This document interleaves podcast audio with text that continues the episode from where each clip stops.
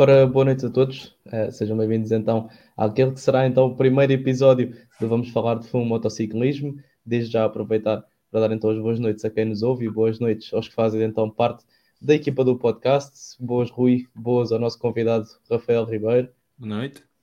Boa noite. Bem, hoje então vamos abordar um pouco aquilo que se passou durante esta semana no que toca ao mundo da moto velocidade.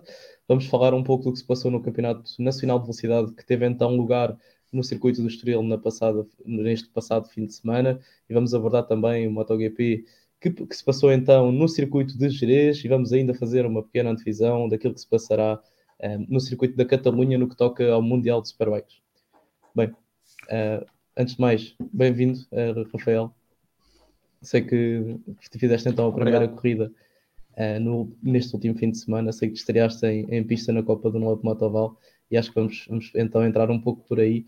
Uh, Fala-nos um bocadinho sobre aquilo que é o teu projeto para este ano, uh, como é que começaste e assim, quais são os teus objetivos para este ano. Um, se quiseres, podemos falar um pouco também sobre a equipa que integras. O Rafael faz parte da Elite Racing Team, uma equipa que ataca então o Campeonato Nacional de Velocidade em várias categorias. Bem, Rafael, força nisso. Correto. Então, boa noite a todos. Antes de mais, uh, quem nos está a ver. Um, uh, eh, meu nome é Rafael Ribeiro, sou o número 96. Uh, estou este ano a participar pela primeira vez na Copa Dunlop Motoval na, na classe 2, classe de Superbike. Uh, estou inserido na Elite Racing Team, uma, uma equipa já consolidada um, no CNV, no Campeonato Nacional. Uh, passa por ser um ano de, acima de tudo, aprendizagem. Um, estou muito focado, determinado. Um, o objetivo, uh, com o ritmo que estamos, passa pelos lugares cimeiros, uh, mas vamos viver cada corrida e cada corrida é uma corrida. Um, o ambiente que se vive é diferente do, do, do Track Days, então tem sido uma experiência nova, mas ótima até agora. Uh, a nossa equipa é composta, composta pelo, pelo João Rego, está na, na categoria de Superbike uh, no CNV, pelo Miguel Romão, uh, também na categoria de Superbike no CNV, e pelo Ricardo Rodrigues, que está na Copa Motoval na classe 1, em Supersport. Um, não sei se posso já resumir este fim de semana uh, relativamente à. Ah, estás à vontade. Okay. Um, o fim de semana foi muito bom para, para a equipa. Uh, sábado o Ricardo Rodrigues ganhou, ganhou a corrida na sua classe, na Copa Motoval em 600. Uh, ah, eu fiquei em segundo lugar. foi uma corrida excelente. várias trocas de posição. ali uma luta forte pelo primeiro lugar e pelos lugares de pódio. o ritmo da, da Copa este ano está bastante forte. Quanto, quanto ao CNV, uh, o Miguel um, também fez uma excelente corrida, ficou em segundo lugar, atrás do, do Rocketman, como o Pedro Max o apelida do Ivo Lopes, que é sem dúvida um fora de série, é um fora de série. Oh, Rafael, desculpa interromper-te, mas epá, vamos ser honestos. O Miguel ganha sim, sim, a primeira claro. corrida e fica em segundo na, na segunda. É. O Ivo não entra nestas contas neste momento. O Ivo são outros campeonatos. Mas entra. Mas sim, entra, conta nos pontos, e, não é? E é, e é legítimo que entre, não é? Claro, um, claro. Uh, e muito bom. O, o João fez um P4, creio eu, sábado. Uh, domingo, o João uh, teve, teve ali uma infelicidade. dois pilotos da, da, da classe de Super Sport 600 a disputar uma travagem, houve ali um toque Uh, infelizmente são coisas que acontecem em corrida.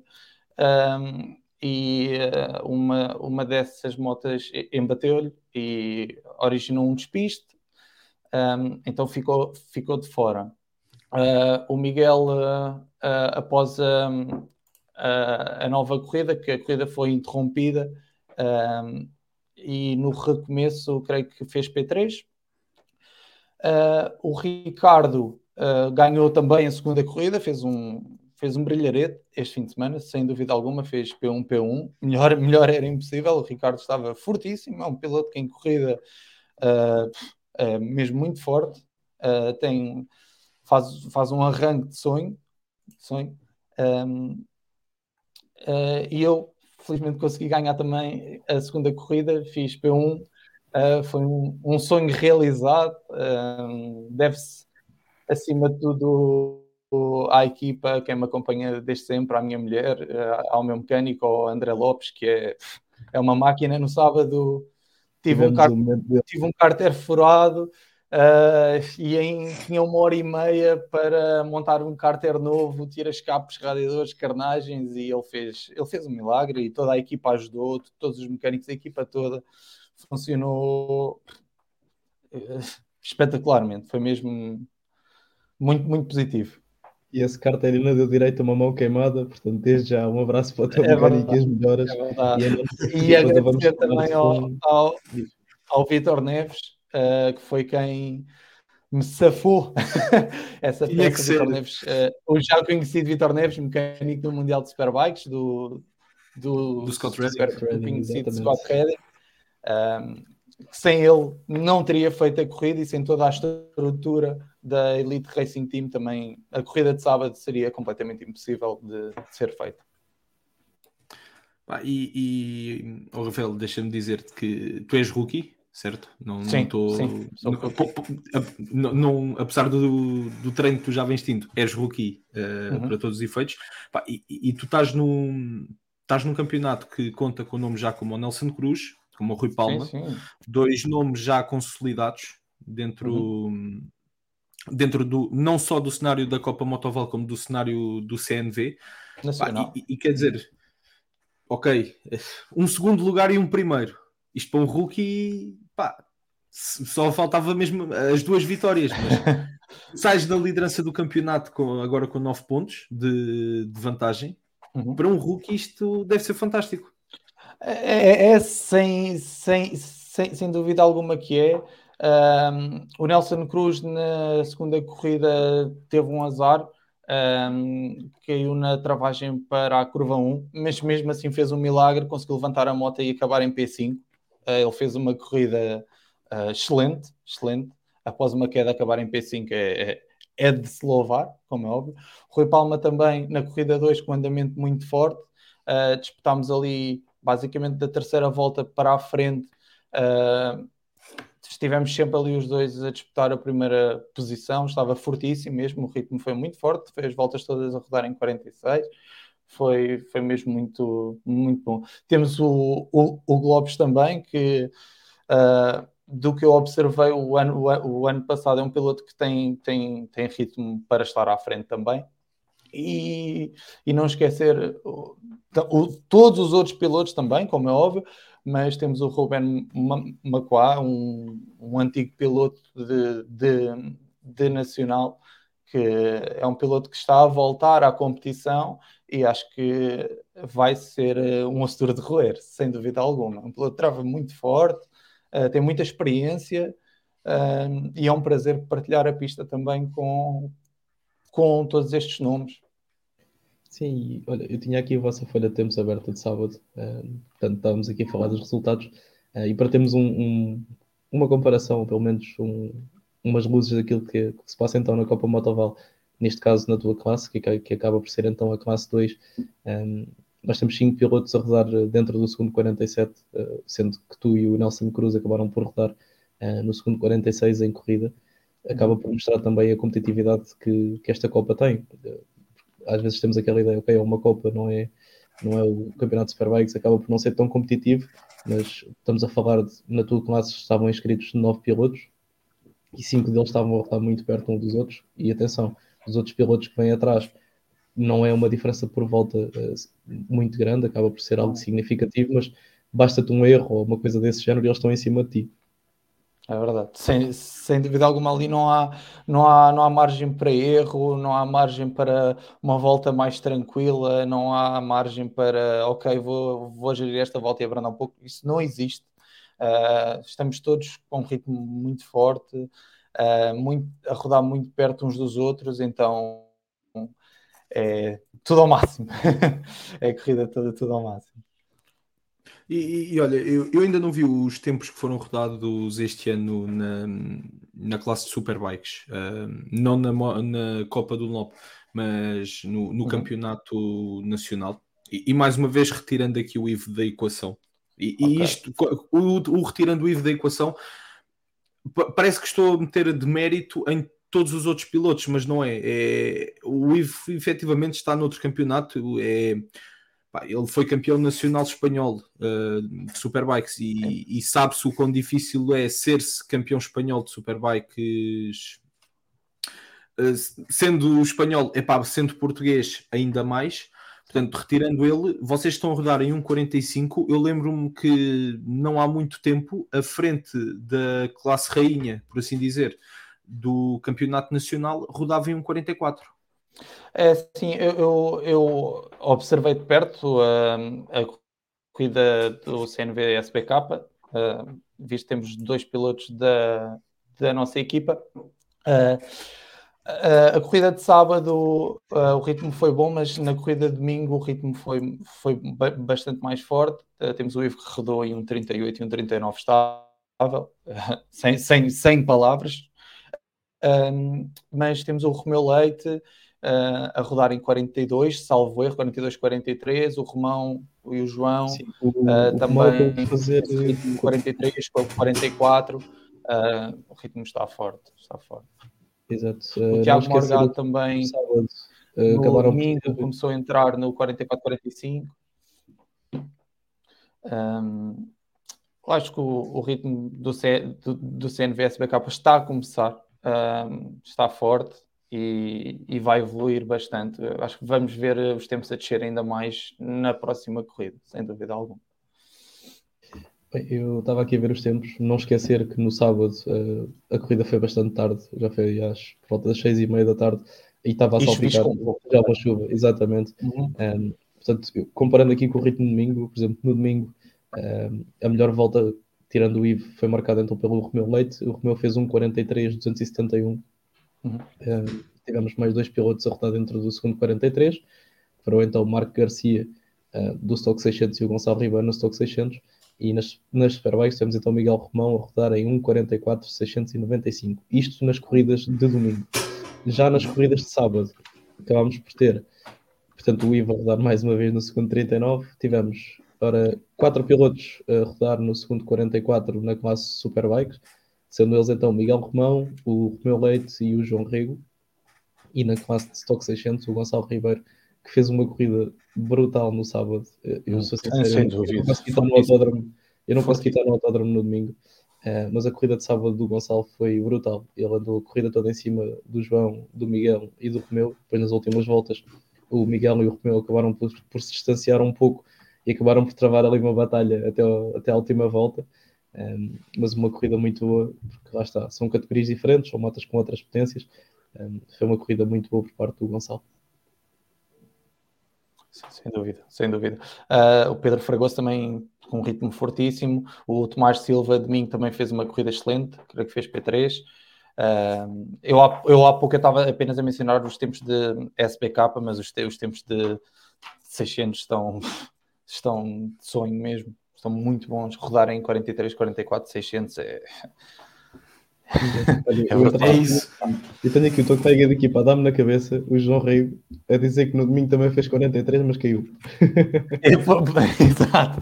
O, o, João, o, o João domingo uh, estava muito forte, muito forte. Se não fosse aquele azar, teríamos certamente um pódio, uh, no meu ver. Uh, mas pronto.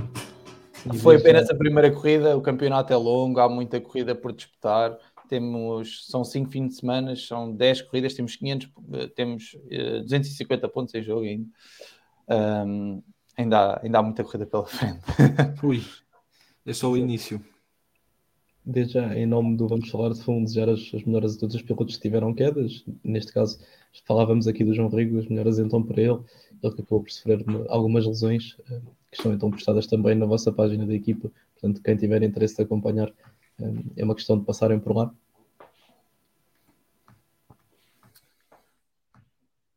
Olha, uh, deixa-me também falar já agora na classe de Super Sport 300, uh, que ainda não falámos.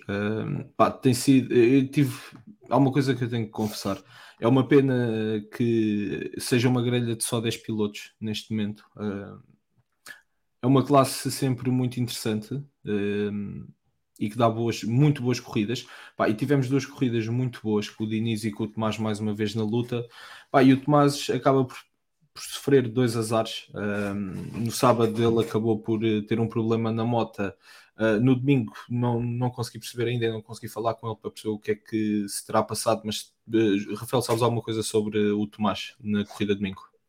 Uh, não sei, não sei, mas uh, não descartar também o, o, Vasco. O Vasco Camoesas também estava a rodar no segundo 54, pelo menos no sábado, no domingo não sei. Uh, também estava com ritmo para, para o pódio e teve um problema técnico, não sei qual é certo, mas também acho que é um piloto que devemos ter estar de olho nele, porque promete também. Promete. O campeonato 300 está muito forte.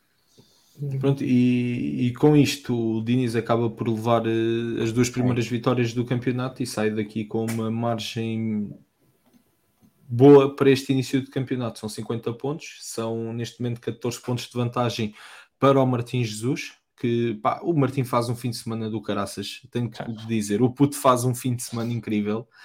É verdade que aproveita uh, infelicidades de outros pilotos, pá, mas uh, para lá estar tens que acabar, sempre. E ele acabou e sai daqui no segundo lugar, pá, e estou muito feliz pelo, pelo Puto Martins, já o conheço há algum tempo. Um, mas o mais importante para o Diniz nesta fase, ainda que muito inicial, é que sai com 50 pontos de vantagem sobre o Tomás Francisco. Sim, é verdade. Eles que já há alguns anos que travam então a batalha do Super Sport 300, uh, tem sido assim já, já há alguns anos. Um, e lá está, são dois pilotos fortes, dois pilotos que inclusivamente já ingressaram no Mundial. Um, e, foi, foi, entre aspas, engraçado o momento do Martins Jesus a chegar ao, ao, ao, pódio, ao parque fechado no fim da corrida, porque ele não sabia que tinha feito P2 no sábado. Ele não deu pelo Tomás Alonso sair da corrida. Estava uh, todo baralhado. Pá, ao e... parque fechado, a malta a dizer-lhe para aí dois ou três minutos: Olha, afinal fizeste P2, tens que mexer a moto aqui para o lado. E, e ele, ele nada, ele não conseguia perceber. Ele não estava a dar por isso. Uh, é verdade que foi uma infelicidade para o Tomás, uh, pelo menos na corrida de sábado que eu tive a possibilidade de assistir o, o Diniz e o Tomás andaram pegados a corrida toda até o problema do, do Tomás acontecer. Um, daí o Diniz também não tinha dado pelo Tomás ter saído da corrida, tanto que ele andou à procura dele no final da corrida.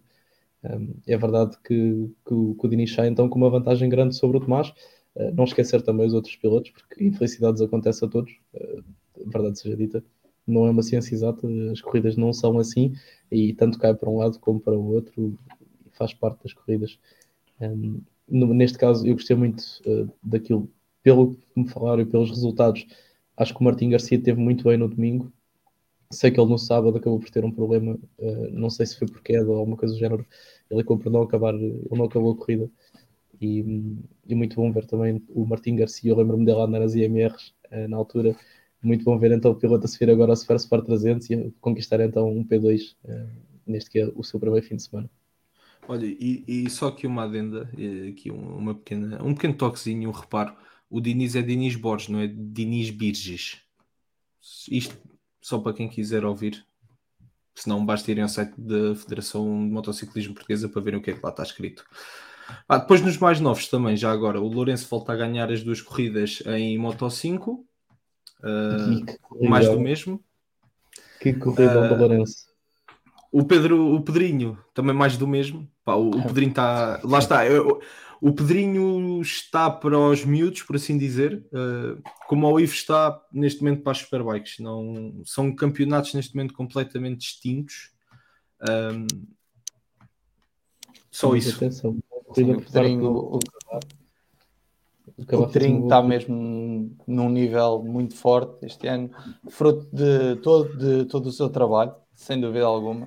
Uh, um piloto muito dedicado. Já tive o prazer de rodar com ele em pista no Saki. Uh, uhum. É um é um miúdo de 5 estrelas, uh, com muito carisma, muito carisma. Muito. E, e vai muito. longe, vai longe. O Pedrinho vai longe, sem dúvida alguma. Só Olha, pegando aqui nos tempos, desculpa Rui, só pegando força, aqui força. nos tempos da Moto 4, um, ehm, todos os pilotos inscritos no Moto 4, à par do Pedrinho, rodaram todos no mesmo segundo. Uh, ou seja, 2, 3, mais, acho. É, o mais lento foi 2, 3, 4. Uh, desculpa, o mais rápido foi 2, 3, 4 muito baixo, ou seja, 2, 3, 407 e o tempo mais alto foi então 2, 3, 624. Uh, daí eu estar a dizer, é uma classe que vai, vai dar luta até ao fim. Os pilotos acabaram separados. Alexandre Cabal conseguiu fugir um pouco dos, dos outros dois pilotos. Aqui, claro, descartando o pedrinho desta luta que fugiu e teve 25 segundos de vantagem. Mas o, o Gonçalo Melo e o Tiago João acabaram separados por 2 segundos. Ou seja, é uma, uma luta que promete uh, para o resto do campeonato. Olha, e antes de avançares, deixa-me só dar aqui também as boas noites ao nosso já conhecido Fórum TSF. Pá, isto é muita malta aqui a apoiar o Rafael desde, desde muito cedo. Que o Diniz a dizer que somos todos 96, muitas mensagens para, para o 96. Que o Bruno, o André penso que seja o teu mecânico, corrijo-me se estiver errado. Deve uh, ser, é, diz aqui, bora, bora. Eu, eu presumo porque, porque depois ele acabou, tu estavas a falar so, sobre o trabalho dele e ele acabou aqui por também te agradecer as tuas palavras. Uhum. Presumi que fosse o teu mecânico. Aqui também o Carlos é. Lopes a desejar-nos as boas noites. Aqui os nossos amigos do Ike Slide Show também a darem-nos as boas noites. O André Rocha, depois Fininho Motorsport. Não sei se isto tem alguma história por trás, mas se quiseres uh... partilhar connosco. tem, tem. Um, foi o primeiro track day que fiz. Um, foi, foi uma brincadeira, era eu e o André Lopes, uh, o meu mecânico desde, desde sempre, uh, que me acompanhou em tudo. Fomos fazer um track day, na brincadeira, um track day de TMSR, experimentar a moto. Eu andava com a moto na rua, arranjámos umas carnagens, montámos a moto e bora lá ver. Uh, rodámos, fizemos um track da TMSR no grupo de médios. Uh, aqui ele tem lá uma, uma espécie de corrida que é o Road Time, fizemos o segundo lugar. Uh, epá, e comentários para aqui, comentários, porque ele, é, ele pesa 50 quilos, tem 1,70m e pesa 50 quilos, então uh, ele publicou uma foto com a tacinha na mão e tal, então foi aí a Fininho Motorsport e tal. Uh, e pronto, então daí para a frente ele é, é o Fininho e pronto, epá, e, e, e, vem daí, e vem daí. Uh, Corrijo-me se eu estiver errado, mas eu tenho ideia que a primeira vez que te vi num track day, tu ainda não andavas de ama. Eu tenho ideia que tu tinhas uma BM. Era 10.000 RR, foi 10.000 RR uh, que comecei. Uh, a moto com motor de sonho uh, andava bastante, mas foi uma moto que também não, não, não investiguei muito acerca do trabalho de, de setup em si, as suspensões, mas foi, era, uma, era uma moto que também não tinha este ritmo, mas era uma moto que me cansava muito, trazia muita fadiga, mais complicada de andar. Uh, uma vez experimentei uma R1 e pronto, e foi um sonho, foi um. E, e pronto, e decidi, ok, é isto, gostei da moto, uh, comecei a rodar bem uh, até um certo ponto. Uh, depois estive ali bloqueado uns tempos no segundo 50, no 49-50 uh, até que um, levei a moto ao Vitor Neves e ele fez um setup básico, tipo em uma hora, estive lá com ele uma hora, duas horas, uh, um toque aqui, um toque ali, e disse: Olha, vai lá andar e diz-me qualquer coisa. Assim foi, e pronto, e os tempos a partir daí começaram a cair, né? a cair a pique, e, uma... e tenho evoluído desde então, mas sem dúvida alguma que o clique, digamos assim, uh, foi após o setup e os ajustes que o Vitor Neves fez e tem feito. Uh, é sem dúvida um mecânico de, de mundial e é mesmo. Uh, é inexplicável o que, ele consegue, o que ele consegue fazer a uma moto. Basta a gente dizer, olha, sinta a moto assim, sabe? o que ele faz é, é, é milagroso, sem dúvida alguma. Meteste lá a moto, ele deixou lá uns pozinhos.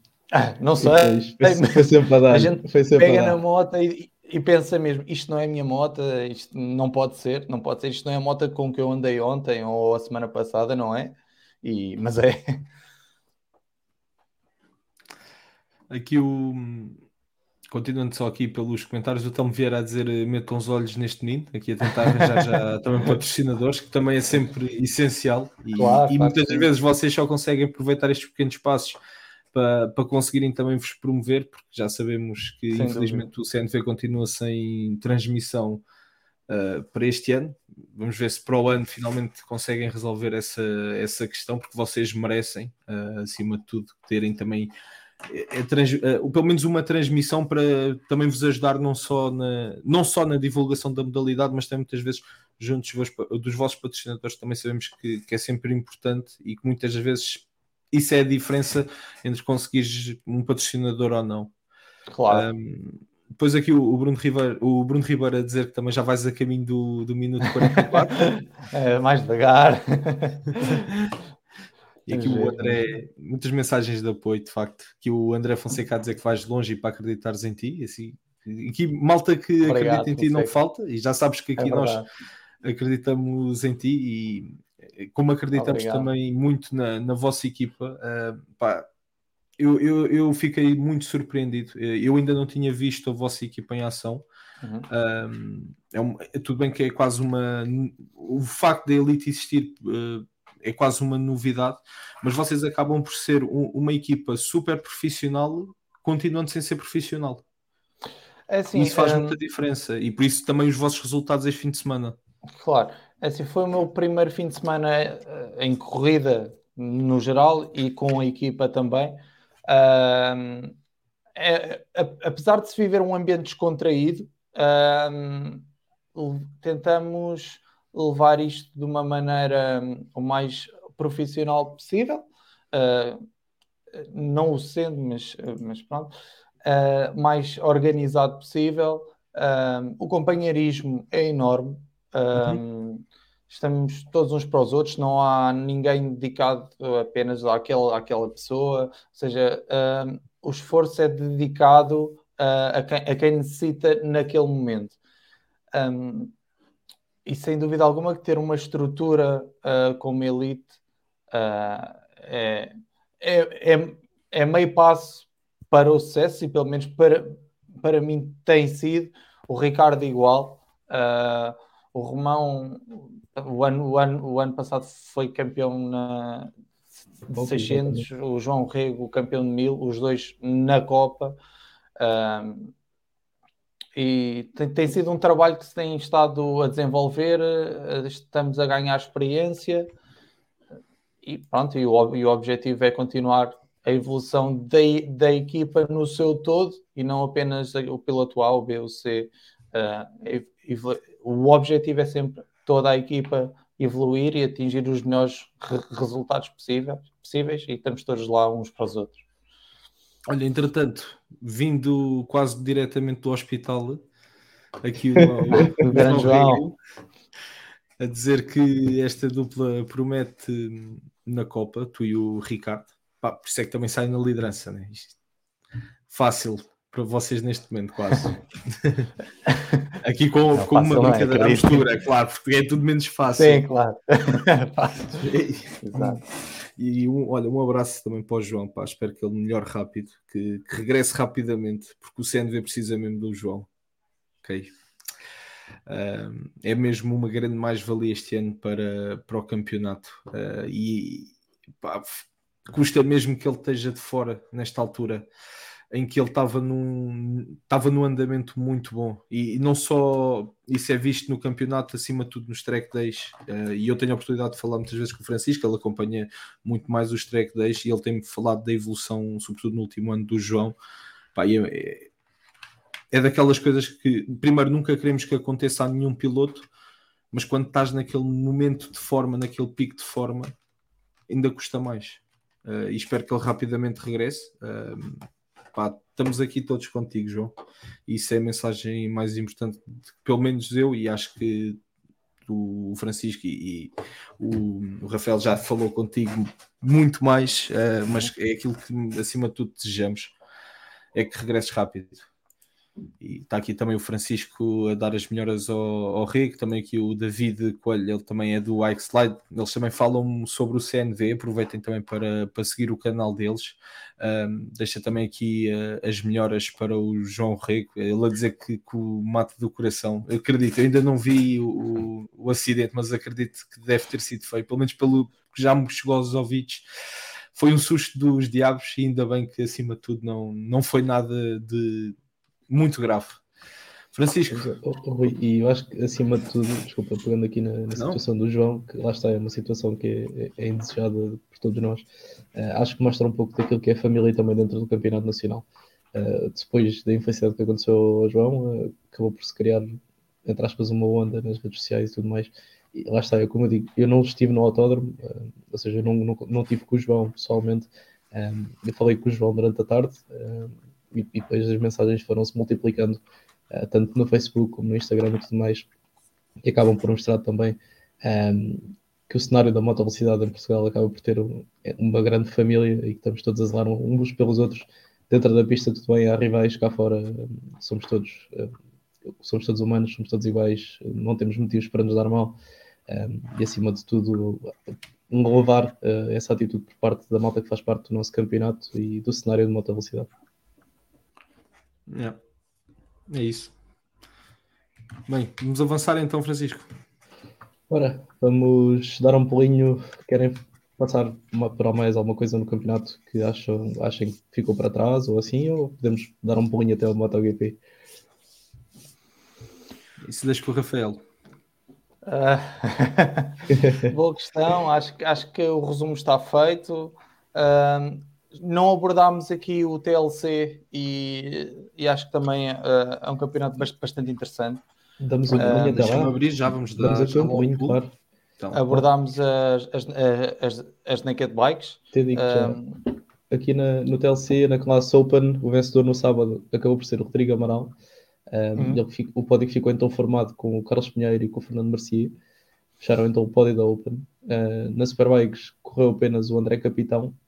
Na Super Sport, o Raul Felgueiras acabou por vencer. Ele que teve um ritmo bastante bom também. Acabou por marcar então 1,51,6. Um, foi seguido então pelo Márcio Silva, que são então os dois pilotos que fazem parte do Super Sport.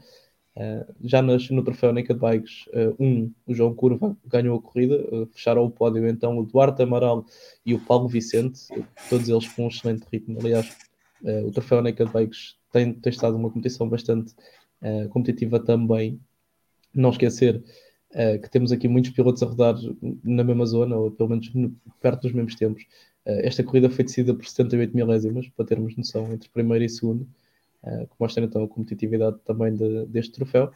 Um, e passando ao, ao, troféu Naked Bikes 2, uh, eh, acabou por vencer então o Frederic, uh, seguido pelo Romain e pelo Cyril, também com excelente ritmo. Atenção, eu estou a falar disto e nós temos aqui, ora, 1, 2, 3, 4, 5, 6, 7. Portanto, dentro do troféu Naked Bikes temos 7 pilotos abaixo do segundo 50, sendo que a maioria deles estão no segundo 47. Uh, ou seja, é um ritmo. E no TLC tem, tem... Ao, vosso, ao vosso tempo na Motoval.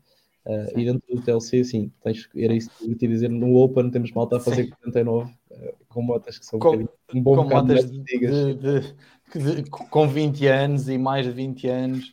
Uh, são, para mim, são, são, são ídolos, são autênticas lendas do motociclismo em, em Portugal. Malta com a idade é um posto e não é, não é, não, não, não é apenas, ou seja, não é só o número, não é?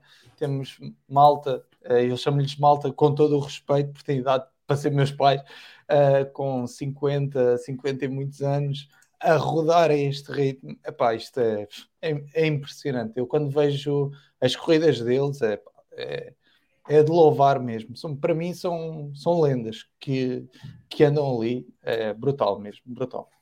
Alguém me sabe dizer o que, uh, se, o, se o Alex Laranjeira vai participar este ano?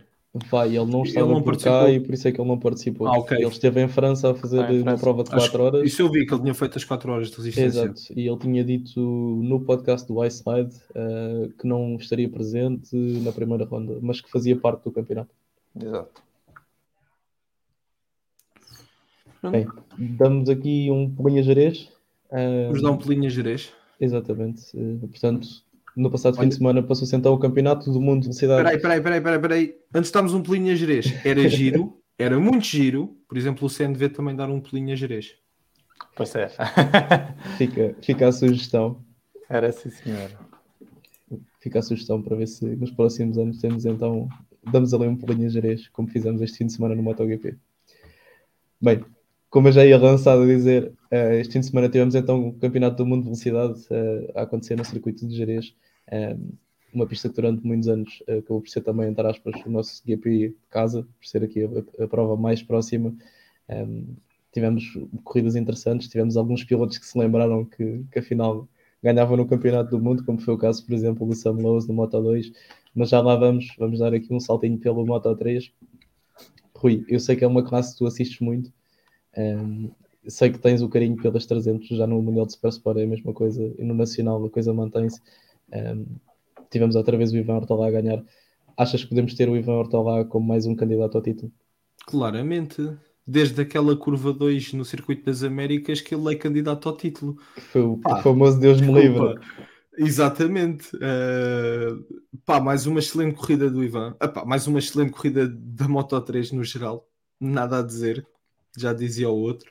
Uh, pá, uh, o Ivan Ortolá, mais uma, a sair muito bem. depois tem ali aquelas trocas habituais de lugares. Eu começo a perceber que os pilotos de Moto 3 começam cada vez mais a entender como é que se pode lutar dentro de pista acima de tudo e começam a perceber que tem que se guardar para o final, não vale a pena se andarem a matar volta a volta. Fiquei surpreendido pela negativa com o Ayumu Sasaki, esperava muito mais dele em Jerez, esperava também muito mais do Denis Onchu um, e o Rueda, pá, não tenho palavras, meu. Aquele puto vai ser, não é um Pedro Acosta, por exemplo, neste momento, pá, mas vai ser um puto que vai dar muito trabalho, vai dar muito que fazer. Okay. Por exemplo, o, o piloto que andou às turras com ele ano passado, eh, falando aqui do Colin Bayer, uh, ainda não se conseguiu impor no Mundial de Moto 3. Portanto... O verdadeiro rival, e não desprezando aqui o Colin Bayer, o verdadeiro rival do Rueda ainda está na Rookies Cup. Quilhas. Exato. Exato. Ele tem protagonizado também uh, o campeonato este ano, ele e o Piqueiras, uh, sobretudo mas sim, acho que lá, lá, está, tivemos o, o Rueda virou de cima. Falavas há bocado do Denis Onchu, ele acabou por ter uma penalização de volta longa no final, uhum. uh, por causa dos track limits.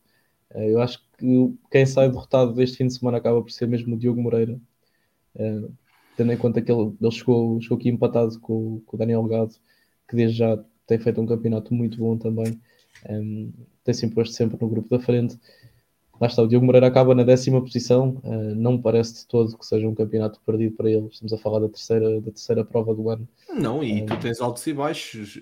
É, é um momento. É um momento. Eu, Sim, eu acho que o que falta neste momento ao Diogo é, é uma vitória. Acho que é o passo para desbloquear eh, o setup seguinte, por assim dizer. E ele, coitado, anda à procura dessa vitória já há algum tempo, já tem feito alguns pódios. Uh, e nós, inclusivamente, no podcast que fizemos esta semana, falámos sobre isso, da possibilidade dele, dele marcar então a sua primeira vitória. Ainda, ainda não foi desta, mas há de estar para perto. Um, e como falávamos também há bocado, não, lá está, não é alarmante. A diferença de pontos, ok, acaba por ser alguma, mas o Algado fez sexto e ele acabou por fazer décimo. Dizer, não, não está nada perdido, nada que não, não se possa recuperar já na próxima prova e que não, não possa trazer o piloto de São Paulo ao topo do Mundial de Moto 3. Rafael, queres acrescentar alguma coisa relativamente à corrida de Moto 3? Não, eu vou ser o mais honesto possível. Eu, não, eu apenas vi os resumos, não consegui uhum. acompanhar as corridas ao vivo como, como, como estava em prova. Decidi claro. dedicar o foco claro. uh, à minha prova e a todos os elementos da, da minha equipa. Então não, não tive a oportunidade de acompanhar as corridas em direto com aquela atenção devida. Uh, vi apenas o resumo, mas é como, é como o Francisco diz: não há uma corrida de Moto 3 aborrecida. Moto 3 é uma categoria que nos traz sempre corridas de, de grande emoção e são, são o futuro. É, é, ali que estamos a ver o futuro e acho que é muito importante quem, quem gosta do Mundial de Moto GP acompanhar a classe de Moto 3. Uh, ah, a maioria das grandes promessas vieram daí Portanto, é de se acompanhar. É de se acompanhar. E para quem não viu a corrida, vou só dar aqui uma sugestão. Epá, vejam, porque o senhor Ivan estava, lembrou-se de fazer umas ultrapassagens uh, portanto, na penúltima curva uh, do circuito de Xerez. E eu recomendo que vão lá ver, porque o senhor sacou assim duas, duas da cartola que não, não são costume, muito bem, muito bem metidas, e, e foi o que, o que lhe valeu a vitória, foram essas ultrapassagens. E, e, deixa-me também aqui dizer que é também a segunda vitória da Angelus. Uh, pá, e Angelus neste momento para mim representa muito uh, aquilo que eu acredito também que será o futuro do motociclismo, não aquela palhaçada que palhaçada tu percebes o que é que eu quero dizer, uh, que pretendem fazer no próximo ano, conjuntamente com o Mundial de Superbikes, uh, e fico muito feliz que consigam a segunda vitória. E gostava muito de ver a Angela Luce no final do ano, no, também no pódio, pelo menos no pódio de, das equipas.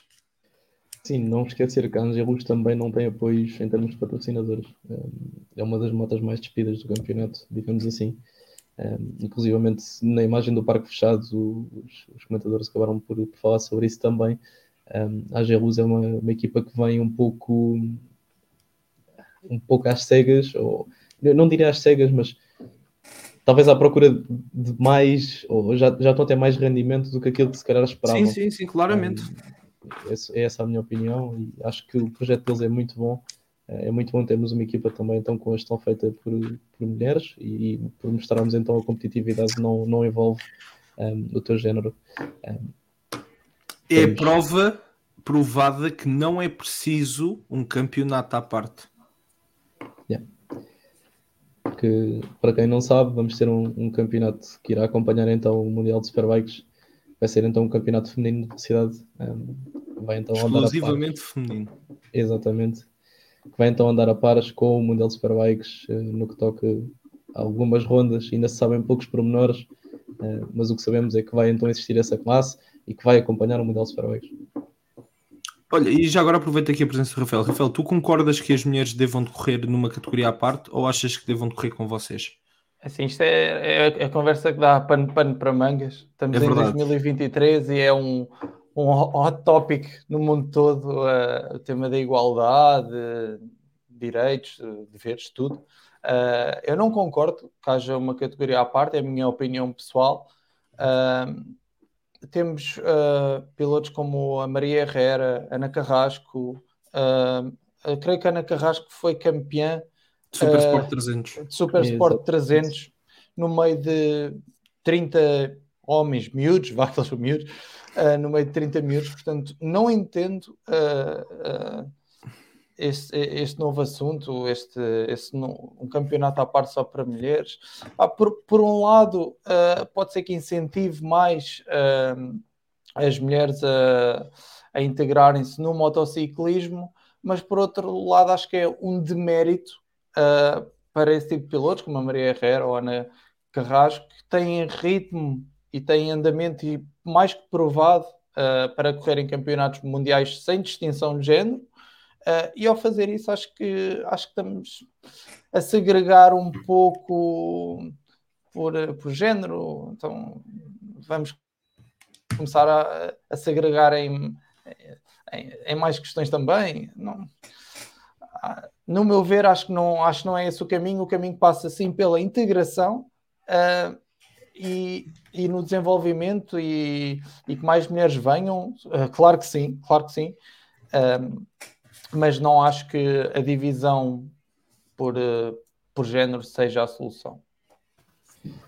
Eu concordo contigo. Acho, acho que podemos ter aqui a única vantagem em termos deste campeonato acaba mesmo uh, para poder ser ganhar alguma visibilidade uh, para, para, para, outro género e eventualmente aparecerem algumas equipas como é a Angelus, por exemplo, com, com o staff feminino e tentarem ingressar em, em, outros campeonatos. Porque às vezes falta também a, a base dos patrocínios e talvez este campeonato uh, possa favorecer nisso. De resto, concordo contigo a 100%. Acho que não faz qualquer sentido um, termos um campeonato unigénero, digamos assim. Um, acho que não, não faz sentido, tendo em conta que todos temos as mesmas condições. Um, não concordo também. Sim. Por exemplo, cá temos a Rafaela Peixoto. Também. Exatamente. Sim, tivemos a, a Madalena, Simões. Exato. Uh, são pilotos de topo uh, a disputar campeonatos ao mesmo nível do que os restantes. Uh, acho, eu acho que, no meu ver, é, é, um demérito para, para essas grandes mulheres que, que realmente se dedicam de corpo e alma e, e investem todo o seu tempo, todos os seus esforços para poderem ser competitivas e agora verem a ser criada uma classe à parte. Não sei como é que, como é que, como é que elas veem, só elas, só elas é que poderão responder, mas uh, a, a, minha visão é esta. Senhora Francisco. Concordo Sim. contigo. Uh, entretanto, dando aqui um saltinho rápido ao Moto 2 para chegarmos então à classe que depois também todos queremos falar. Uh, tivemos o senhor Sam Lewis que, que lembrou-se, já não, já não vencia desde 2021 e fez um corridão, um, fez uma excelente corrida, acabou por ganhar com 2 segundos e meio de vantagem para Pedro Acosta, o pódio acabou por ser fechado pelo Alonso Lopes, uh, ele que teve uma batalha com o Tony Arbolino até ao fim. Uh, podemos tirar de muito interessante desta batalha que temos a Bosque Escuro conseguir a fazer jogo de, igual para igual com a Calex, Bosque Escuro que acaba por ter poucas motas uh, neste campeonato, sendo apenas as, as, equipas, portanto, a equipa da Speed Up uh, a trazer então essa construtora. Uh, mais uma vez uma excelente corrida do, por parte do Aaron Canet, está a fazer um campeonato extremamente inteligente, na minha opinião. Acho que é um piloto que não tem cometido erros, não tem cometido grandes riscos também. Uh, e tem sempre ficado uh, na mesma zona de, de, pontos, sempre a tentar fechar ou o pódio ou lutar pelo top 5. Parece-me ser um, um, um, campeonato extremamente inteligente por parte do piloto de Valência. Qualquer, uh, desculpa, desculpa interromper-te muito brevemente, só para te dizer isto. a, a Pons está a viver graves problemas, ok? a estrutura sabe. O, está a tentar arranjar maneira de solucionar eh, os problemas internos que estão a haver neste momento, mas são problemas muito grandes mesmo. E aquilo que o Aaron Kane ainda assim está a conseguir fazer é de louvar. Sim, e repara, eh, o Aaron Kane no início do ano era apontado um, forte candidato ao título. Depois surgiram então os problemas da Pons, como estavas a falar. Eh, e repara, eu acho que o Aaron Kane continua a ser um candidato ao título. Agora sim, o sim, sim. sai de gerência, não quero enganar, mas eu penso que é 24 pontos uh, do, do, topo. Eu posso abrir aqui a classificação uh, só para confirmar, um, mas lá está. Eu acho que continua a ser um piloto que está, que está cá para lutar pelo Mundial. Acho que não vai baixar os braços. Um, acho que falta alguns outros pilotos o que está uh, o Aaron está a fazer neste momento, por exemplo, Felipe Salato está a faltar consistência para se poder afirmar. O mesmo acontece com o Jake Dixon, que já mostrou que é um piloto extremamente rápido, mas acaba por ter muitas quedas quando chega ao topo ou à frente da corrida. E, e lá está, o campeonato ganha-se com consistência. Vimos o João Mira ganhar um campeonato com uma vitória, portanto, um, lá está.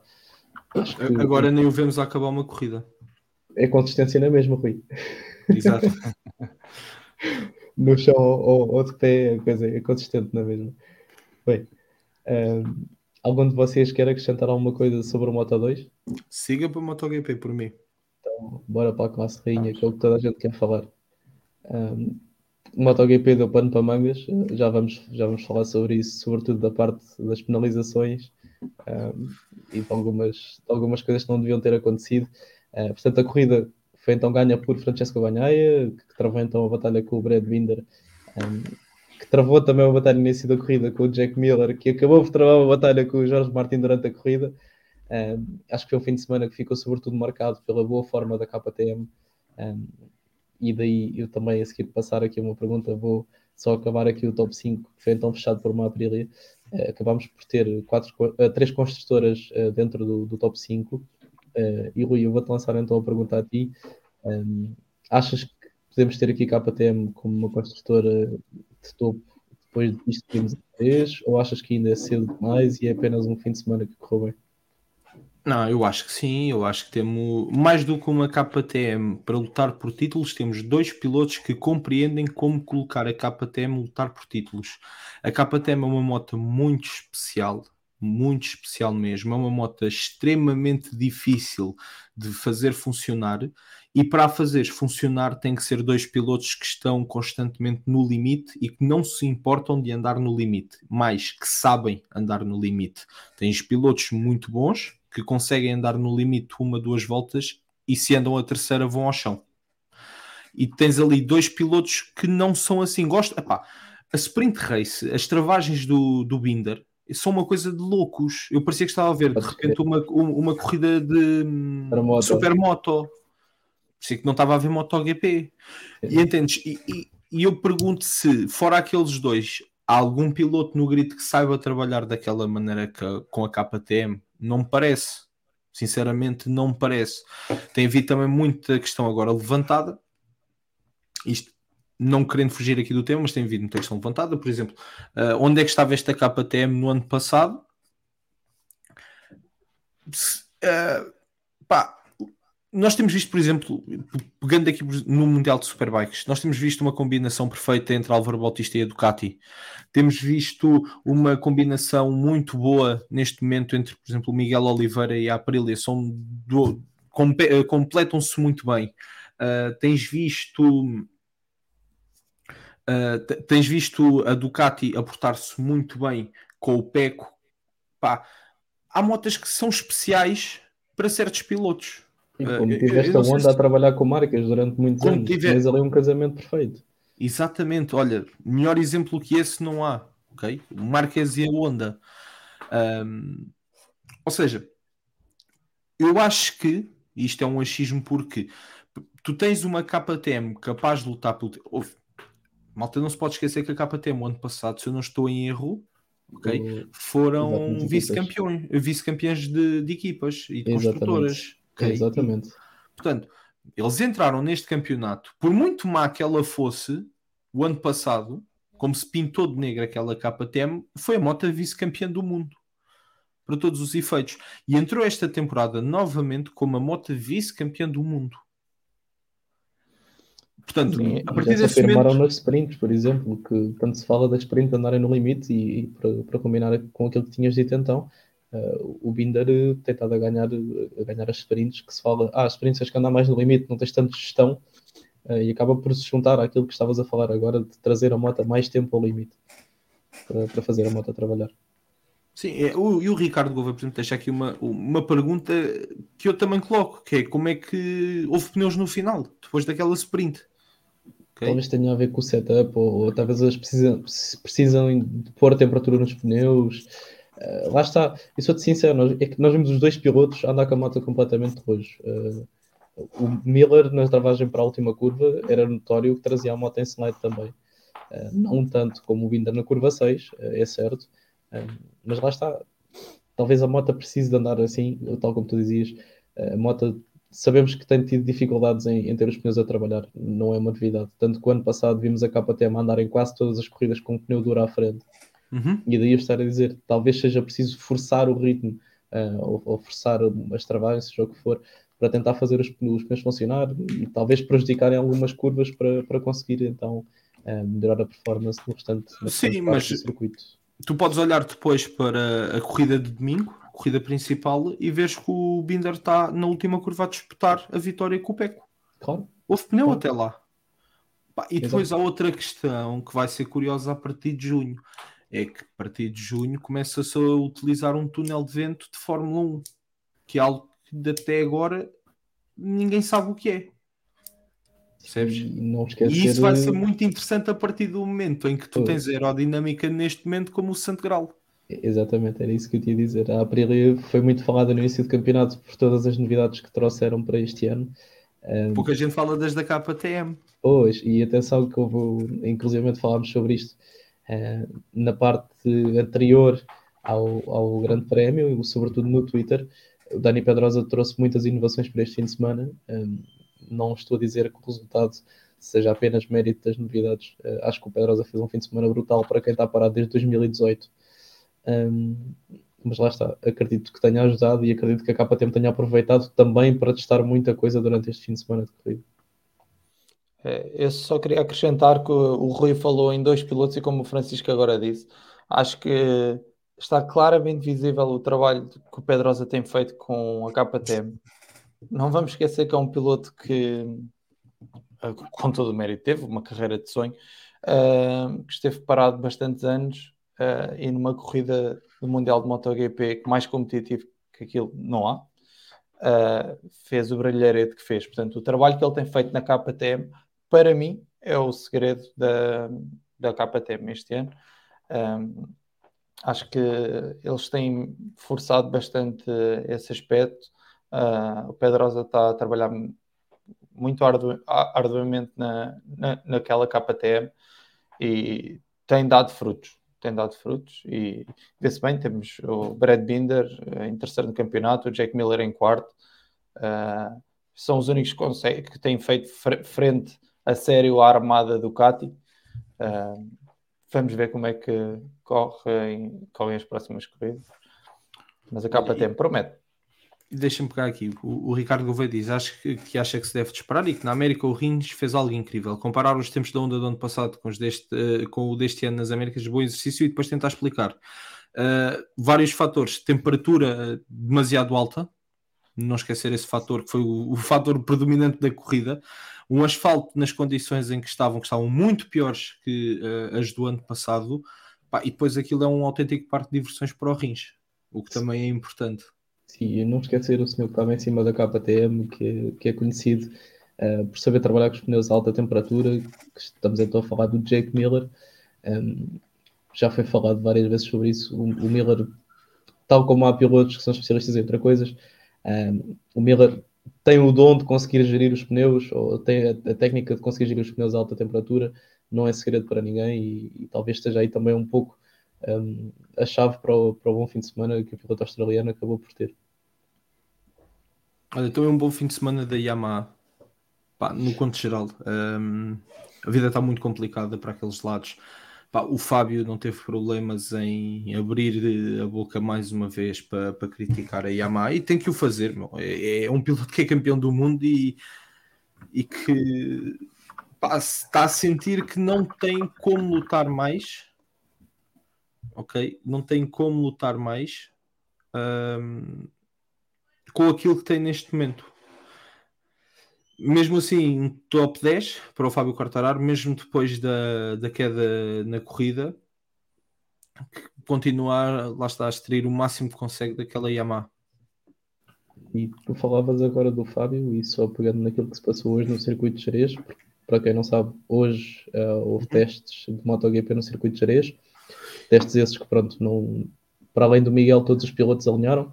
Uh, o Miguel, como sabemos, acabou por, por, sofrer uma lesão no ombro e acabou por não alinhar. O, o Lourenço Salvador acabou uh, por entrar no lugar dele.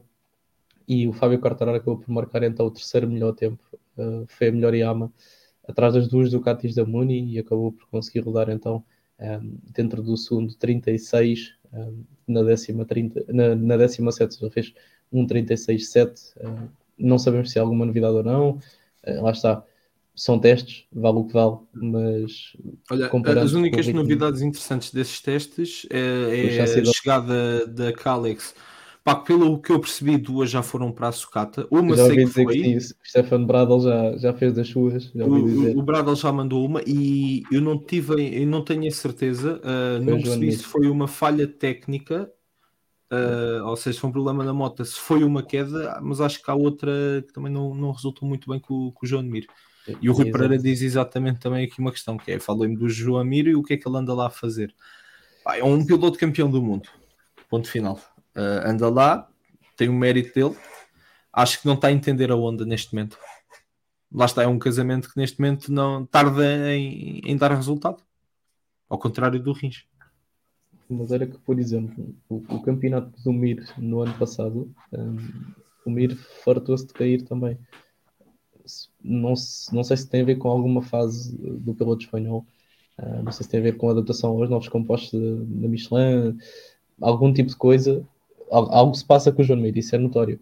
O, o João Mir ganha um campeonato por ser consistente a fazer pódios e agora não consegue acabar as corridas, portanto alguma coisa tem que se passar. O que, o que é que tu achas que poderá ser, Rafael, já agora?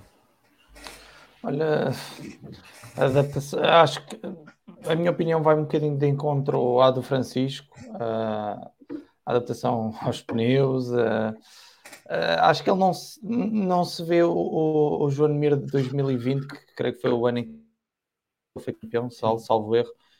não se vê um Mir confortável numa moto. Eu acho que ele é um piloto que não, não é um piloto agressivo, não é, não, não é um piloto muito muito, muito agressivo em prova. É um, acho uhum. que é um uhum. piloto de consistência, de análise, é um piloto muito racional, uh, mas para um piloto estar assim, precisa que a máquina esteja ao seu gosto, esteja boa, que o setup esteja bom, e ele não sente isso. É, acho que é claro que ele não sente isso. E não consegue impor esse estilo de condução. Ou seja, ele como tem uma moto que não está uh, ao gosto dele, tem que forçar a condução e ao forçar a condução, to, ou seja, todo, todo o background dele, todo, tudo o que ele gosta de fazer e o que ele quer fazer, não consegue, porque tem a limitação, tem o fator mota como limitação. Vendo agora nisso que estava a dizer, e vou aproveitar para te fazer uma pergunta. Um, tu tens noção qual é a temperatura dos teus pneus, por exemplo, quando estás com os pneus no funcionamento correto? Uh, Há de ser em torno dos 80, 90 graus. Sim, à volta disso, 90 é graus, 100 graus, sim. Ok, pronto. É que o, o Jorge Martin, depois da corrida de sprint, eh, quando nós fomos a corrida de sprint, ficou marcada por algumas quedas. Uh, Falou-se muito da temperatura. O Jorge Martin estava a dizer que o pneu da frente dele chegou a bater 105 graus. Ou seja, o, o pneu estava a derreter. Um, pelo, para um pneu normal. Claro que nós não temos data dos pneus de MotoGP, mas com o pneu normal, eu... o pneu estava fora das condições de aderência. Eu não sei ao certo a temperatura que, que esteve em, em, em Jerez este fim de semana. Uh, 50 graus. 50 graus no asfalto. Oh, pois, com, e com aquele tipo de travagens que, que um piloto de MotoGP faz, ainda para mais o Jorge Martin, uh, 105 graus é, é, é, é, é, altíssimo. Vai também um pouco da pressão que, que cada piloto sai, a pressão que leva nos, nos seus pneus influencia dire, diretamente uh, a temperatura com que os pneus chegam. E se tu me estás a dizer 105 graus foi a temperatura com que ele chegou ao paddock, certo? Uh, Sim. Imaginem. Antes... do que ele falou, eu não, não te dar pormenores, talvez tenha a ver com algum outro dado de telemetria. Ele tem sensores de temperatura nos pneus. Pronto. O, ah, que, ele okay, disse, okay. o que ele disse na entrevista foi que o pneu dele chegou a atingir os 105 graus. Ah, ok, ok. Ou seja, em, em, em corrida. Em corrida. Ok, ok, ok. É altíssimo. Sim, e agora tu falavas aqui de um, de um ponto interessante também. Uh, não esquecer que este ano as pressões uh, foram um pouco alteradas. Verdade seja dita. Exato. Uh, passou a haver então um controle maior nos pneus, apesar de ainda não haver a penalização nos pilotos. Já era suposto haver neste grande prémio, mas uh, acabámos por ter a, a, a, Dorna a dizer que não tínhamos ainda condições. Não, a, a, a, Dorna, a, Dorna e a FIM estão interessados noutras penalizações agora. Que não interessa. E penalizações, por, por, mim, se quiseres ir já ao elefante na sala, podemos entrar. Então, bora, vamos lá, ao elefante da sala. Podes, podes começar com as penalizações e a gente já partilhei a opinião. Queres começar por onde? Por Morbidelli na sprint? Onde tu quiseres. Estás à vontade. Ah, eu acho, acho é que assim. o critério foi ridículo, mas pronto, vamos lá. Vamos lá. Ah, ah eu odeio falar sobre isto. Ora então, é assim. Pá, falando no elefante da sala, Fábio Quartararo, Miguel Oliveira. Aquilo que eu vi foi um incidente de corrida puro e duro. É um Fábio que não tem sítio para ir. Literalmente não tem um sítio para ir. Aquilo era inevitável. Todo aquele, todo aquele aparato era simplesmente inevitável. Ia acontecer. É a segunda curva. E está aqui o Rafael. Rafael, como é que é chegado à primeira curva no Estoril? é, é, é tudo ao molho basicamente, tudo ao molho. é um espírito diferente, sem dúvida alguma. Nós, eh, na, pelo menos na Copa, uh, existe ali um respeito mútuo entre, entre pilotos. Não é como no Mundial de MotoGP, como é óbvio, é incomparável. Uh, mas se uh, ali é como é no Mundial de MotoGP, é, é como tu costumas dizer, Rui, a primeira travagem é sempre para lá do Deus me livre, mas para todos. Todos querem chegar, estar o mais à frente. Tudo ao molho em Deus. Todos querem ganhar o máximo de posições possível e ninguém quer perder nenhuma posição gar garantidamente. Uh, mas o incidente creio que foi na foi na 2, certo? Sim. Foi na curva 2. Foi na 2. É, é, assim. Uh, são corridas, infelizmente faz parte. Uh, se o quarto horário esteve bem ou mal, é discutível. É discutível. Acho que não, não era necessário na curva 2 da primeira volta uma travagem tão arriscada. Uh, mas são corridas e se nós vamos estar uh, a criticar agora cada travagem falhada, cada tra trajetória que foi mal feita e tocou num outro, são corridas, acho que faz parte. Uh, e foi penalizado por isso. Uh, há quem concorda, há quem não concorda. Acho que é o que estamos aqui a discutir. Não? É? Lá está. Eu, eu pessoalmente eu não concordo com a penalização em si, porque para é. mim não passa de um puro incidente de corrida. Agora, há, mais uma vez, há outro elefante na sala. A questão aqui não é por aí. Eu acho que a questão da penalização é para tentar manter o critério de sábado. Exatamente. A questão aqui é Francisco, o Quartararo, questão... o Quartararo veio travar e pronto, eles acabam, são três pilotos lado a lado, tem que procurar uma linha, acabam por afunilar, ele não tem espaço, está tudo certo. Sim, sim. Ele, não tem para onde ir. A única maneira dele ir era, ele tinha que bater em alguém. Ele não conseguia evitar aquilo. Pronto. Não consegui evitar. Portanto, quando tu tens um incidente que é inevitável, tu não podes ser penalizado. Ponto. Mas há outra questão, e por isso é que eu digo que há outro elefante da sala, chamado Marques. Ok? E porquê é que eu quero chamar isto o elefante de Marques? Porque foi o próprio Fábio Quartararo que, depois do incidente em Portimão, decidiu vir cá fora, sem ninguém lhe perguntar nada, e dizer, e, uh, dizer não, e falar sobre a, a tão uh, especulada reunião que houve na quinta-feira à noite, antes do Grande Prémio de, de, Portugal, entre o, entre o Spencer, entre as equipas e entre os pilotos. E onde, segundo Fábio Quartararo, e isso está acessível a qualquer um na internet, segundo o Fábio, acabou por dizer que ficou estipulado que sempre que houvesse um incidente de corrida onde tu levasses um piloto, que automaticamente terias ver, duas long laps. Sim, okay? oh, Rui, mas a questão aqui é, supostamente, se essa reunião existiu, nós tivemos informação contrária este fim de semana. Oh, Francisco, se essa reunião, exist... essa reunião existiu. Pronto, a questão aqui é, o Jorge Martins mas... esta semana deu uma entrevista, não sei calma se já aí, não. Calma aí, calma. Vamos... Ainda estamos em Portimão, ok? Já lá vamos então. Vimos o que aconteceu no incidente do Mir com o Fábio na sprint. O Mir foi penalizado. Critério, ok. Na mesma sprint,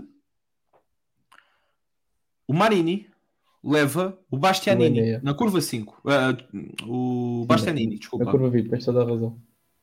Pá, que leva o Bastianini a falhar já, salvo erro, três grandes prémios. Fora a corrida de domingo de Portimão. Qual é que foi a penalização do Marini? Nenhuma. E eu volto a dizer, tanto o do Mir como o do Marini são incidentes de corrida. Claro. Eu estava na curva 5 com o novo incidente. Depois há a situação do Marques, não vamos falar nisso, já foi, já foi. E todo o processo que tu tens visto até agora é que sempre que há um toque com um piloto que acaba fora, há penalização.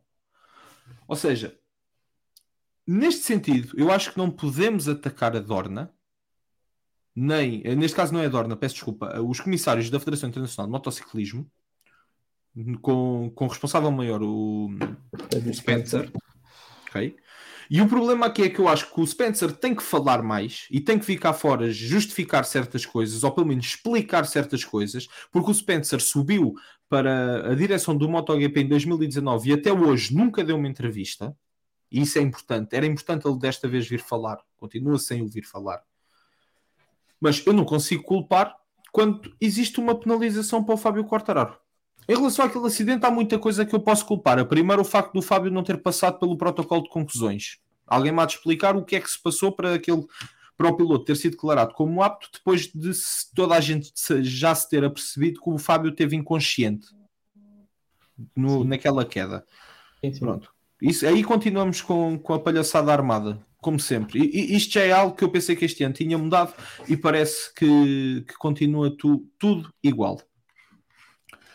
Mas então o Fábio foi penalizado, tal como o Morbidelli foi penalizado. Até aí tudo bem, não consigo, pá, pegando naquilo que foram os antecedentes, não consigo, não consigo dizer que ele ali não tem que ser penalizado. Estão a ser coerentes os comissários. Agora, há duas penalizações este fim de semana que me tiram do sério completamente. Primeiro, o Peco ter que ceder uma posição.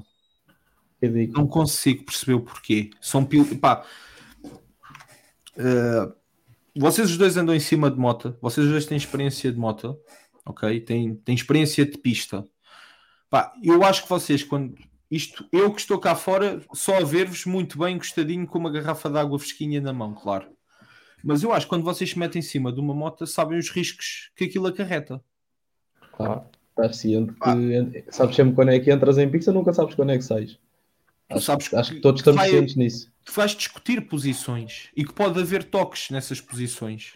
nessas lutas, mas que não deixam de ser lutas, e como o Rafael há pouco disse, não deixa de haver respeito nessas lutas. Não é por haver um toquezinho que deixa de haver res, uh, respeito, meu. Pá, são cenas, são corridas. É isso que são, são corridas. Eu, eu, eu, acho que faz parte, acho que, é, acho que, acho que é essa a essência. A essência não é haver toques, mas é, é algo que faz parte da essência do motociclismo, sempre fez, é isso que traz emoção. Uh, são, são, são, são as ultrapassagens, são, são as tentativas de ultrapassagem, são, é, este, é, é o travar tarde, é o acelerar cedo, é, é as disputas entre posições, seja do primeiro, entre o primeiro e o segundo, ou entre o sétimo e o oitavo.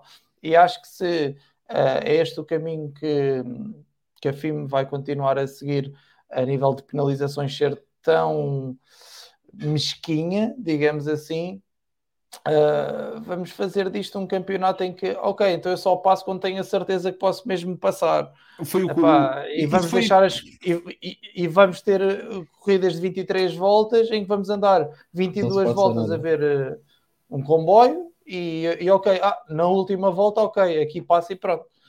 Uh, Mas isso foi precisamente o que o Binder disse no final da corrida. Exato. É que o Binder exato. depois vem a, vem a dizer: epá, eu sabia que podia meter lá a moto e pelo menos discutir a posição com o PEC na última curva, pá, mas eu tinha quase a certeza que ia ser penalizado por isso. Pá, e, e, e, ainda por cima em Jerez, em Jerez temos uh, uh, a, a, última curva de Jerez é famosa por isso. Temos CT Gibernot e Valentino Rossi, temos Lorenzo, creio que com, com Marques, com Marques, com Marques. Uh, de, ou seja, quando as pessoas uh, ouvem Jerez de la Frontera, lembram-se última curva, uh, Sete Giberno Rossi Lorenzo Marques, lembram-se é desses momentos. Exato. ok, Giberno e Rossi chatearam-se. Epá, o campeonato continua. Há outra corrida, hoje foste tu, amanhã sou eu. É que não, e, não, e acreditem que, enquanto pilotos, nós não.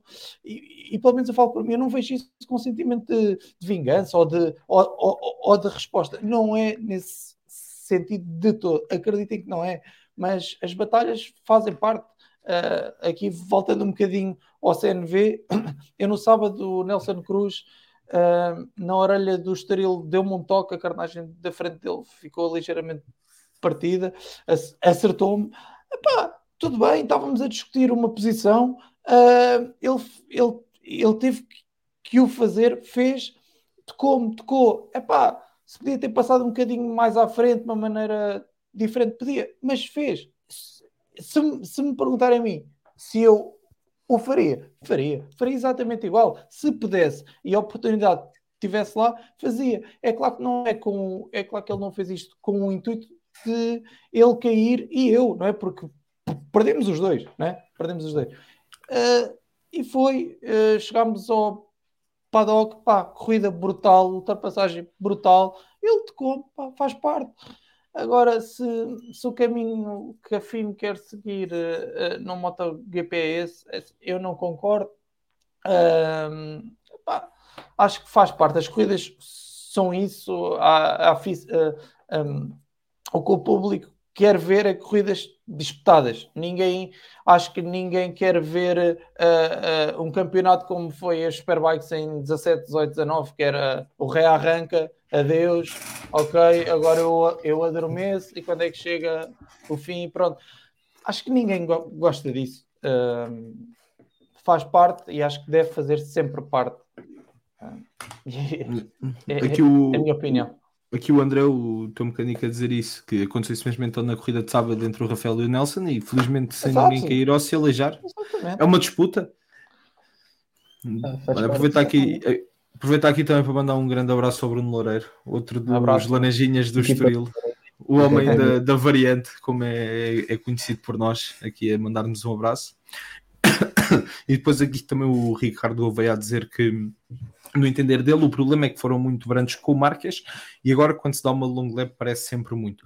Problema não é esse, Ricardo, é aquilo que nós falámos há, há pouco, é a tal suposta reunião que efetivamente aconteceu e onde supostamente ficou estipulado que seria isto que aconteceria, ou seja, que o que aconteceu no caso do Marques estava estipulado entre todos os pilotos uh, desde o início, uh, aliás, desde o início, não, ainda antes então do campeonato arrancar na sexta-feira. Uh, aqui só estamos a falar na questão de se efetivamente tem que se aplicar de forma igual ou não. Penso que é só isso que estamos aqui a discutir. E depois, segunda penalização ridícula deste fim de semana, e essa para mim é a mais ridícula de todas e a mais escandalosa, que foi o Fábio Quartararo ter que repetir a, a long lap.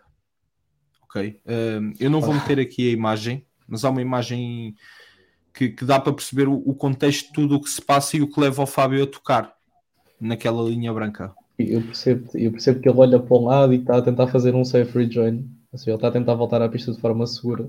Só que seguindo as regras ele tem que manter as linhas. Eu percebo a tua questão. Epá, eu percebo man, a tua questão. Eu por algum motivo gosto mais ultimamente linhas brancas do que linhas verdes, ok?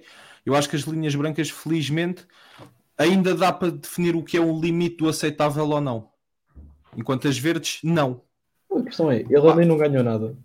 E eu concordo contigo nessa Sim, epá, e, Ele não ganhou tempo. Dizerem que ele acelerou antes do tempo e que foi por isso que tocou, que, foi, que ele fez aquilo de propósito para ganhar. Epá, não me lixem, meu. Eu concordo contigo na, na parte. Eu, Aliás, eu acho que ele não devia ter recebido a segunda long lap o que ele faz é, vê-se claramente na imagem, ele olha para o lado e notas que ele abre a curva, ele nem está a ver o que está a fazer para a frente, ele está a olhar para o lado para entrar quer... na pista de forma segura. Ele não quer ter contato com outro, com outro piloto ao entrar na pista. Ponto. Pá, mas isso também. É... Força, força, Fel. É assim, é, é, a minha opinião em relação à, à, segunda penalização dele, acho que é muito simples. Uh, o piloto beneficiou uh, ao pisar o branco, ou, ou quando pisou o verde, beneficiou? Não não, há, não pode haver penalização. Estamos a levar as coisas a um extremo. Uh, e, o extremo e os extremos, seja extremamente brando, seja extremamente árduo, nunca é bom, seja onde for, seja em MotoGP, seja no, no que for, uh, em toda a vida. Agora, ele não beneficiou nada com isso. Uma penalização, porque é, é, eu acho que é como o Francisco diz, ele olhou uma pequena distração, Epá, ele se calhar até perdeu mais, até perdeu mais com isso. Portanto, não, eu, não faz no entender, eu, eu, fico no entender que os comissários da FIM preferem neste momento que o piloto cumpra de forma perfeita a long lap, justo, ok? Mas depois nem olhem para onde é que entram. É pá, é onde tiverem que entrar e azar. E se tiver alguém lá no meio, pá. Mas isto também lá está, long lap levava-me levava a mim e a nós entramos, se calhar, depois noutra ah, questão sim. que é: será que as long laps quer são justas? Porque tu fazes uma long lap. a diferença de circuito. Exato.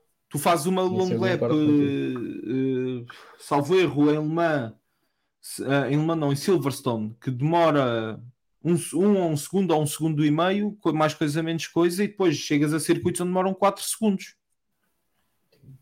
Sim, tiveste isso com. Eu penso que foi com o Quartararo o ano passado. Foi o ano passado, depois do Espargaró, depois daquele toque com o Assen. Exato, exato. Em que depois tens a penalização em Silverstone. Pá, e que há Silverstone naquilo, quer dizer. Agora aí também, será que é por isso que numa, em determinadas corridas dá uma long lap e noutras dá duas?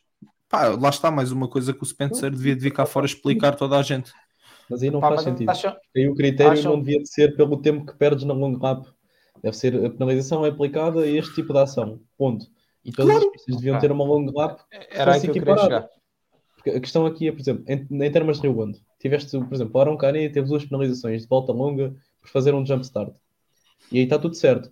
No regulamento diz, em caso de jump start, a penalização são duas voltas longas. Está tudo certo. E termos de Rio até não é um circuito que seja muito mau em termos de long lap. Quantas vezes viste o Aaron Cani a sair da long lap, trancar a punho e vinha com a moto muito mais embalada do que os outros pilotos? E recuperava logo assim que saía da, long lap. Viste isso logo nas duas vezes? Mas é exatamente essa questão. Tu nem consegues ter um critério que seja igual em todos os circuitos porque baseias numa long lap do circuito. Entendes? E, de, e, e, pá, cada circuito faz a long lap onde bem lhe entende. Sim, okay, eu, percebo, não... eu percebo perfeitamente o que estás a dizer e concordo contigo. A questão é, não é uh, não é constante, percebes? Uh, a penalização não é igual. É, mas, a, é mas, sabes como é que é fácil tu, tu meteres uma penalização constante? 2 segundos, 3 segundos, 5 segundos, claro. uniforme para todos. Claro. Adicionado ao tempo final de corrida. Claro. Pá, e aí não há como fugir. Pá, mas, aí, mas, aí, mas aí tens, tens, tens, tens outro fator, que é tu podes às vezes estar a disputar, a, a disputar uma posição.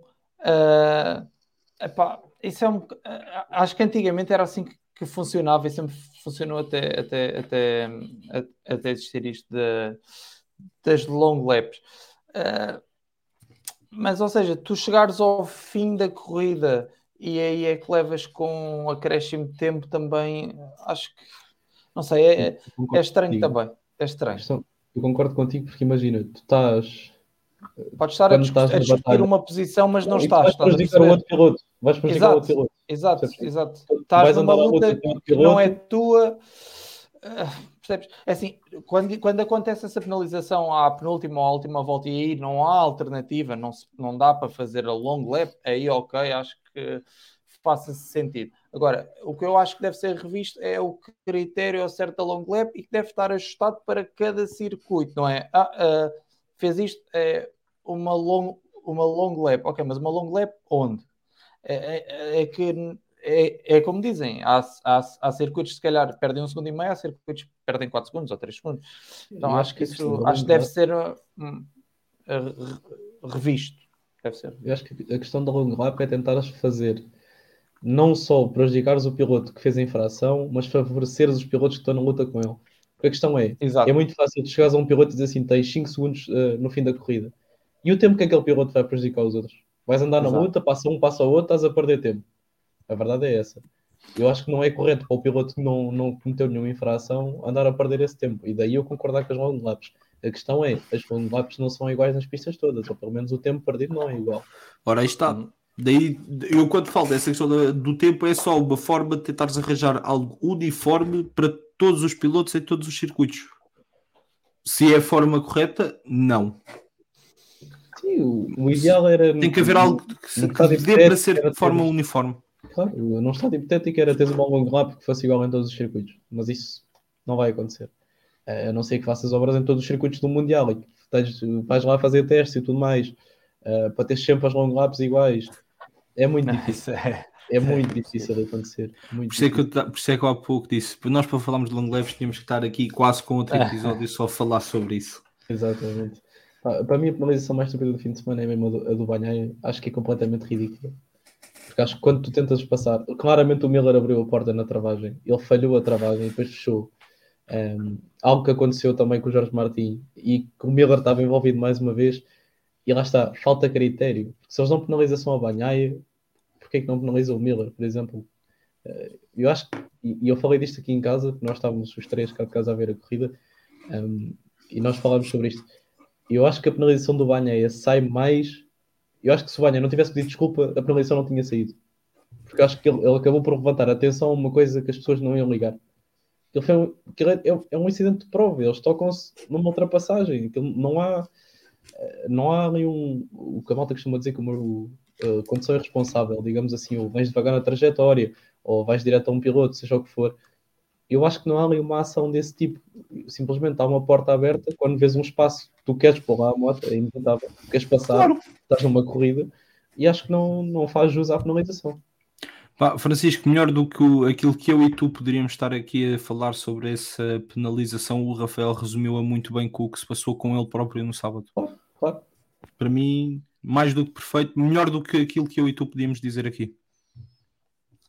Sim, há, assim, há, eu, eu acho que existem casos que sim, que se nota claramente que são, que são excessos, que são travagens completamente impossíveis de se fazer e há, há um piloto que é albarroado e aí sim. Ah, o resto, epá,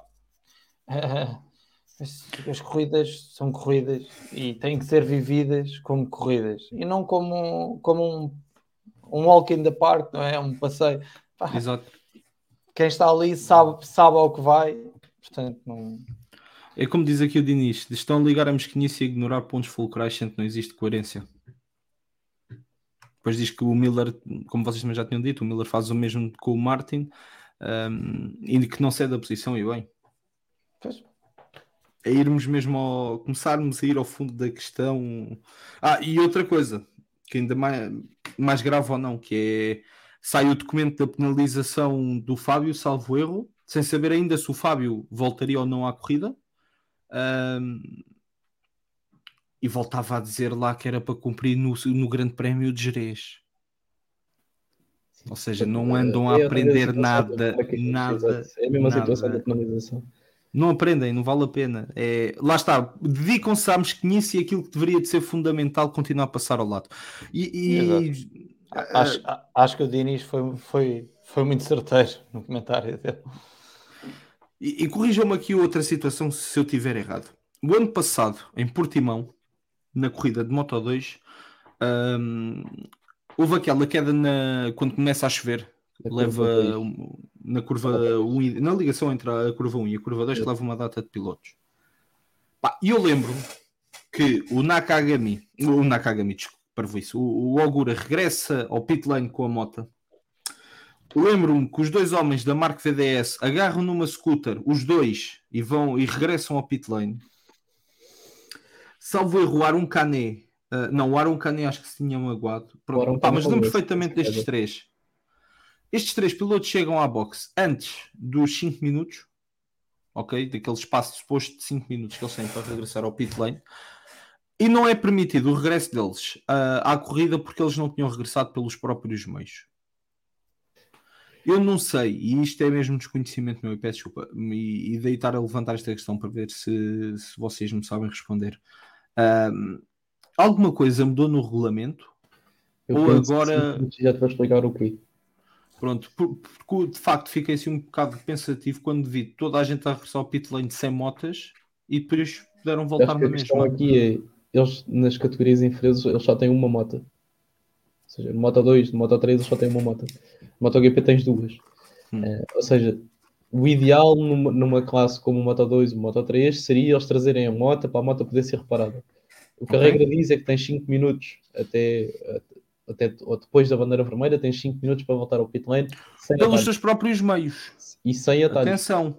E sem atalhos, exato. E sem exato. atalhos. Essa é outra. A questão é essa. É que nós, por exemplo, em Jerez, este fim de semana tivemos o Bezek e o Quartararo a voltarem à boxe, uh, não com a sua moto, digamos assim, uh, acabaram por conseguir vir e cumpriram a regra do, dos atalhos, apesar de virem por fora da pista. Um, esta regra dos atalhos, eu vou dar um exemplo muito simples para quem conhece, por exemplo, a pista de Portimão. Uh, se estivermos a fazer o layout que geralmente os carros fazem, por exemplo, que é na curva 5, vem cá abaixo, caso haja uma bandeira vermelha, não se pode cortar pela, pela curva onde geralmente as motas passam, ou seja, uhum. pela curva mais próxima da torre, tem que se fazer o layout do circuito todo correto. Um, é aí que se aplica a questão dos atalhos, não, não tem a ver nada com, com os, com caminhos, caminhos de serviço. Pronto, só para esclarecer isso. Uh, eu acho que neste caso uh, essa questão do Moto 2 foi por aí. Foi pelas motos estarem lá todas engalfinhadas e porque caiu um número de pilotos estúpido. Uh, eu não, já não lembro quantos pilotos caíram, mas foram 7 ou 8 pilotos caíram, uma coisa assim. Exato. Olha, a Cátia está aqui a falar de um, de um bom exemplo. O, o Lucas Maias, uh, há, uns, há uns tempos, teve um furo durante uma corrida, depois de um contacto com um piloto, uh, e acabou por fazer isso. Ele, ele cortou um, numa das curvas deste género de Portimão uh, e acabou por não poder ingressar na corrida por conta disso, por conta de apanhar um atalho. Um, e lá está, eu, o regulamento, pelo que diz, é que tens que ir pelos teus próprios meios, sem atalhos e que tens 5 minutos. Eu não sei se essa situação das duas motas, eu penso que tem a ver com isso, mas, mas eu não sei, não tenho a certeza, não te consigo garantir. Eu tenho a ideia de já ter lido isso, mas não, não tenho a certeza absoluta. Ó, capa. Próximo tópico. E, e portanto, temos a antevisão das Superbikes, uh, que vamos ter na Ronda da Catalunha. Uh, vai então passar-se no próximo fim de semana, tal como eu dizia, no circuito do Barcelona. Um, já sabem que podem acompanhar as, as Superbikes com este senhor que está aqui em cima. Uh, podem levar com a voz de, deste senhor, também conhecido como a Cristina Ferreira da, da televisão, da televisão de motociclismo. Né? Até veio da venda do Pinheiro, então. Exatamente. Portanto, já sabem, podem levar com ele e vamos fazer aqui uma pequena antevisão. Um, Rui, tivemos a, o início do Super Sport 300 e do Challenger na, na, na última semana. Uh, só passando aqui pela, pelas categorias de iniciação também um pouco rápido, tendo em conta também o tempo que, que já levamos de podcast. Um, tivemos um, um senhor uh, que deu nas vistas na, na, semana passada, nós já falámos sobre isso em off. Queres falar um bocadinho sobre isso? Olha, uh, é verdade, os 300 estão de volta. A minha categoria favorita está de volta também. Posso dizer assim. Eu nunca escondi que tenho um carinho muito particular pelas 300. Pá, a loucura está de volta, também é verdade, e a lotaria também. Uh, apesar de termos tido o mesmo vencedor uh, na, nas duas corridas de 300 em, em Assen, uh, situações, muitas penalizações, lá está mais uma vez as penalizações a terem um impacto importante em corrida, pá, mas o, o, o checo Peter Svoboda acaba por ser muito bem colocado de Assen, está está muito bem, ele, ele consegue ser daqueles pilotos que não se mete em lutas desnecessárias, sabes? Um, muito certinho nas linhas, muito cuidadoso, não vai atrás de ninguém, fica ali na calmaria e depois aparece nas últimas 3, 4 voltas. Como manda o livro das regras das 300. Tal como manda o livro da regra. Coisa, por exemplo, no Mata 3 este fim de semana. Exato, é, é, ir ao livro das regras das categorias inferiores e perceber como é que se tem que, que trabalhar uh, em pista. Uh, os outros todos, pá, tivemos 20 pilotos, 20 pilotos no grupo de líder na corrida 2 até ao final. Foi uma autêntica selvageria, no bom sentido da palavra. O campeonato está muito bom. Um, vale o que vale neste momento também o campeonato das 300, infelizmente, e nós temos falado muito sobre a questão do campeonato das 300, se deveria ou não continuar no formato que tem hoje, também poderá ser um bom tópico uh, para outro dia. Tivemos também o regresso do Super Sport Challenge, onde tivemos algumas estreias interessantes. Eh, eu tive muita pena que o Luke Power não tenha conseguido mostrar aquilo que realmente vale. Eh, ele acabou por sofrer eh, problemas nas duas corridas e não conseguiu acabar nenhuma delas, mas é um dos pilotos que eu acho que vai, vai ganhar nome neste Mundial de Super Sport. Problemas das Kawasaki este ano no, no Mundial de Superbikes. o senhor Tom Sykes já, já partilhou essa dor uma Já pontua, já pontua no Mundial o Tom já Sykes, acaba corrida, já, já acaba corrida. Não, já pontua. Ele acabou mesmo a pontuar vi, na, na corrida 2, pá, fantástico. Uh, pá, um campeonato Super Sport que, à semelhança do campeonato Superbikes, está a ser dominado pelas Ducatis. Tivemos ali uma vitória algo tímida do, do Shannon Chu. De resto, as Ducatis têm levado tudo, quer seja com o Carica quer seja com o Bolegá, que neste momento me parecem claramente os dois pilotos a ter em conta para este campeonato. Um, o Carica aparece um piloto já que também tem a experiência que tem uh, mas que aparece numa fase quase revigorada com esta Panigale EV2, uma moto que está a funcionar de uma forma espetacular.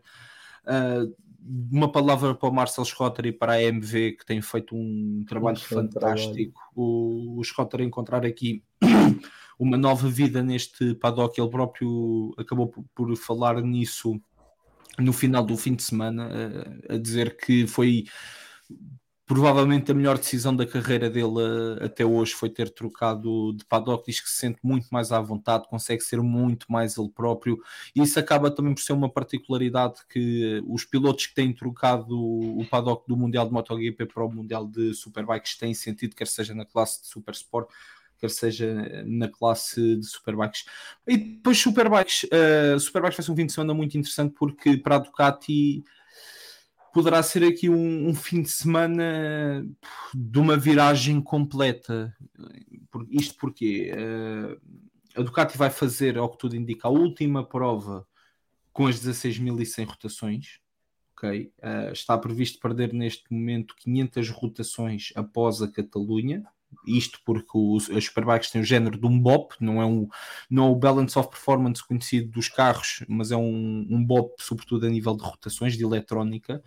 E ao que tudo indica, que os resultados que a Ducati, sobretudo as Ducati satélites, têm vindo a fazer, eh, neste caso não são, não são conhecidas como satélites, são as independentes, Uh, o trabalho que as Ducatis têm, independentes têm vindo a fazer, porque também tem uns pilotos fantásticos para o fazer, como é o Danilo Petrucci, como é o Axel Bassani, que está a fazer uma temporada incrível. Aliás, basta pensarmos que talvez neste Sim, momento, mesmo o Filipe Otto tem feito uma temporada muito boa. Mas era aí que eu ia chegar, basta pensarmos que se calhar neste momento o piloto que não está a conseguir uh, tão bons resultados com a Ducati é o Rinaldi, que é o segundo piloto Exato. da equipa de fábrica E isto está a revelar muito. Eu acho que não revela tanto sobre o Rinaldi, mas revela muito sobre esta Ducati e sobre a qualidade do plantel também do Mundial de Superbikes este ano. Depois é uma Kawasaki que vamos tentar perceber se conseguiu encontrar em Assen uh, o bocadinho que lhe falta. Uh, é aquilo que o Ray tem vindo a dizer nos último, nas últimas vezes que tem falado. Há sempre qualquer coisa que falta. Só não conseguem perceber prova após prova o que é esse bocadinho. Numa prova falta um bocadinho aqui, noutra prova falta um bocadinho ali. E ele depois acaba por dizer que finalmente em Assen parece que sentiu que a moto estava não a 100%, mas pelo menos já a 80% ou 85%. A Yamaha também se tem mostrado num, num, excelente, num excelente ritmo, mas quando olhamos uh, para a armada Yamaha, se calhar tem a melhor armada de todos os fabricantes. Uh, começamos pela equipa de fábrica, Toprak, não precisa de apresentações. O Locatelli Sim, fez. luta pelo segundo piloto está o rubro, a verdade seja dita. Não, o Locatelli está a fazer um início de época claro. que ninguém esperava, ok? Uh, podem bem vir dizer que ah, o Locatelli, toda a gente sonhava. Não, ninguém esperava esta temporada, nem os homens da Yamaha esperavam, e eles estão fartos de dizer isso. Não esperavam este arranque de temporada do André Locatelli. Depois tem uma GYTR que tem, para mim, a melhor dupla de pilotos neste momento, em conjunto total, que é o Remy Gardner e o Dominic Agarter. Têm feito corridas fantásticas, pá, fantásticas.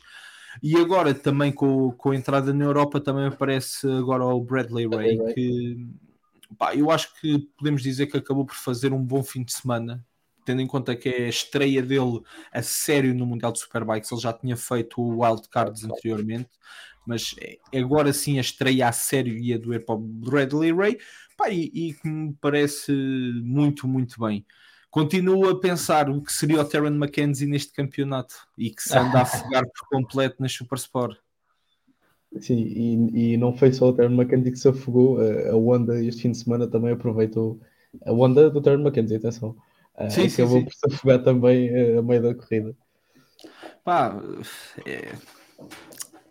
a Honda ainda não tem uma moto para participar na Super Sport, não vale a pena. Podemos estar aqui com mil e um rodeios. Já falamos disso desde o ano passado, quando eles falaram sobre entrar, entrar com a CBR 600. Não há mota e, pá, e continuo a dizer isto: foi o maior erro da carreira do Terran McKenzie. Foi, uh, pá, foi um. Eu não consigo perceber o que é que o Terran viu uh, nesta Mia Racing no campeonato Super Sport para, pá, para o fazer deixar sequer o campeonato britânico de Superbikes em primeiro lugar um, e depois ingressar numa equipa pá, atenção, eu adoro a equipa de, de Moriaki, é uma equipa com muita história mas entrar na Honda neste momento, um piloto com a categoria dele pá, foi um tiro completo ao lado. é um piloto estava afirmado noutra marca que não tinha necessidade Exato, de tinha um apoio gigante da Yamaha podia fazer um projeto como o Bradley Ray e talvez tentar também eh, lutar pelo Challenger, quem sabe. Apesar de, da, da, parte do Challenger aqui ser um pouco relativa, estamos a falar da parte do, do Mundial de Superbikes e não do Mundial de Super Sport. Sim, sim, sim, é, sim. Mas sim fazer as rondas europeias. Eu, eu, sou, eu sou-te sincero, eu acho que a questão aqui, por exemplo, do Bradley Ray, a comparação será feita, por exemplo, ao Lorenzo Baldassari. A questão, o Bradley Ray tem uma moto, supostamente vai ser a pior moto do, do, do, do paddock. Acho que não é segredo para ninguém. Ah, mas é, é o, o Lourenço Baldassari é... são pilotos extremamente diferentes, mas Lourenço Baldassari e, e a Aficiarins desta vida não são neste momento pá, bons níveis para tu te equiparares. O estou a dizer é conseguir chegar ao patamar de um piloto que foi vice-campeão no Super Sport 600, que subiu sim, com uma sim, equipa sim, que está a tempo inteiro no Mundial e tentares ficar, andar, andares à frente dele eh, se calhar revela qualquer coisa sobre ti e sobre ele, uh, digo eu. Se calhar mostra que tu estás mais competitivo do que esse piloto e que se calhar mereces esse lugar. Uh, e é daí que eu estava a falar sobre a comparação com o Lorenzo Baldassari, porque neste momento acaba por ser o pior piloto de Yama, um, e daí estar a falar sobre isso teres um lugar ou teres o Bradley Ray em comparação com um piloto que está a tempo inteiro e perceberes quem é que merece ter aquele lugar na, na GMT 94. Sim, o, o, problema do Terran neste momento foi. O Terran tinha a esperança de ter entrado no Mundial e isso não é segredo para ninguém. Depois de ter vencido o Britânico, uhum. não conseguiu. mas ficou-lhe a promessa do ano seguinte.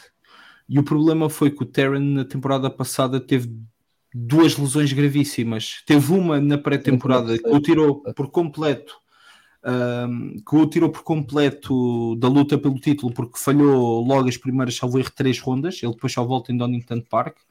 Pá, e depois tem uma queda em Truxton, salvo erro, ou em Elton, foi em Elton.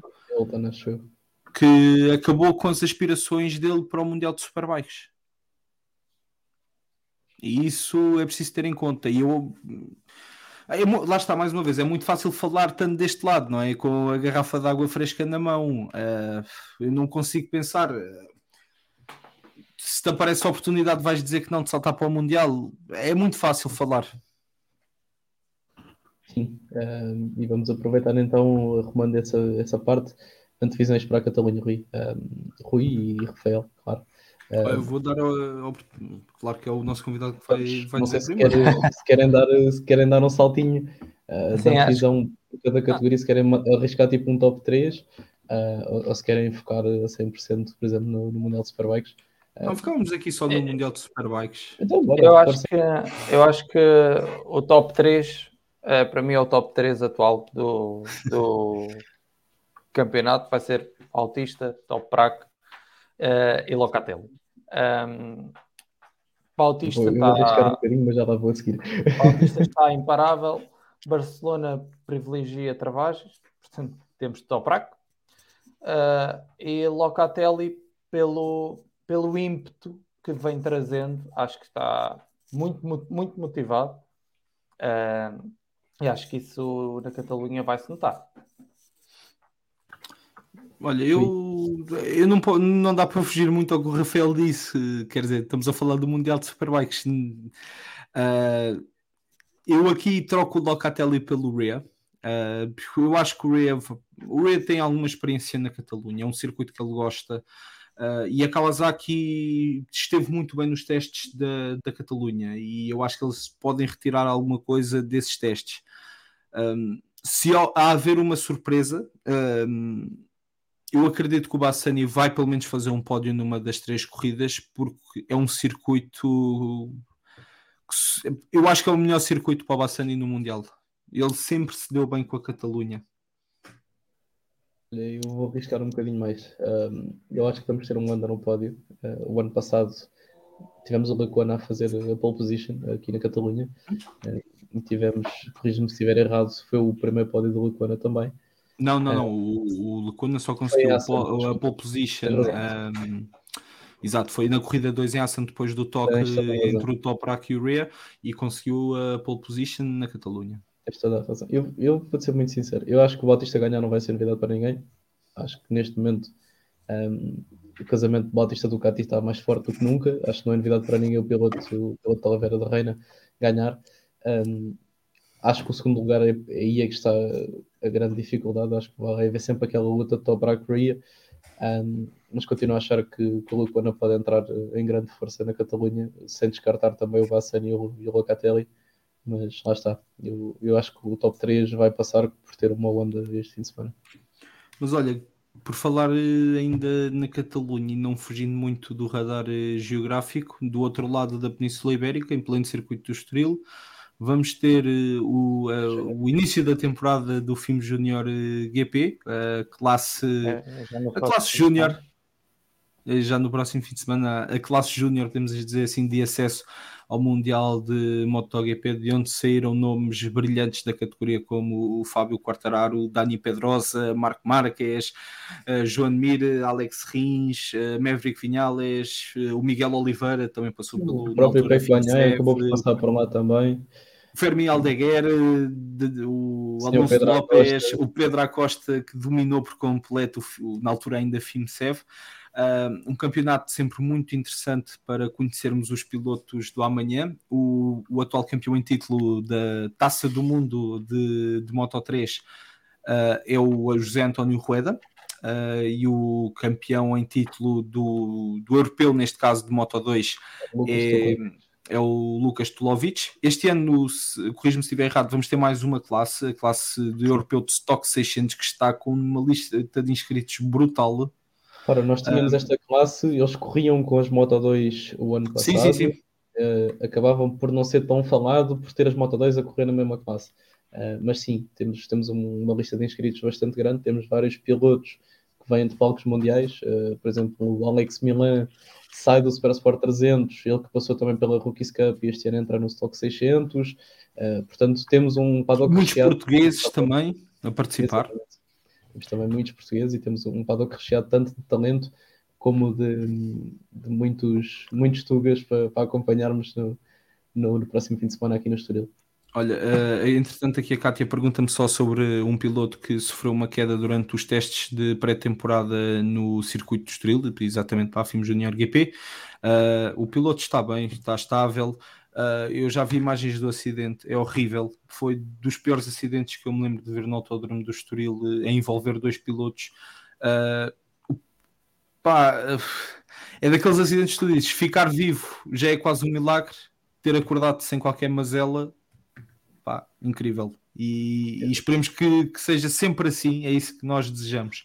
Uh, mas a novidade maior uh, sobre o Junior GP desta semana, uh, Francisco, acho que queres contar aí a novidade à malta? Não sei, se queres já contar, se guardas para, para o fim Não, de semana, temos, como é que é? falar, estamos aqui num sítio bom para falar sobre isso. a, a novidade grande, ou pelo menos a grande novidade para mim, digamos assim, é que quem vai fazer então o Junior GP, pelo menos nesta ronda do Estoril, uh, vou ser eu. Uh, tive a confirmação ontem e vou então fazer parte da, da equipa de comentários uh, da Sport TV no que toca à, à transmissão do Junior GP. Pronto, é um gosto também receber-te agora. Já sabes que já sabes que podes contar connosco para todo o tipo de ajuda. Não é que precises de muita, mas já sabes que o que precisares estás cá. Bem, e falámos sobre tudo hoje. Exatamente. Por hoje acho que, que, já chega. É agradecer ao Rafael pela disponibilidade uh, e por ter estado aqui esta, durante esta hora e 50 uh, eh, à conversa connosco. Uh, Rafael, mais uma vez obrigado. Eu já tinha agradecido há bocado por mensagem, mas mais uma vez obrigado por teres aqui estado connosco naquele que foi o primeiro episódio. vamos falar de motociclismo.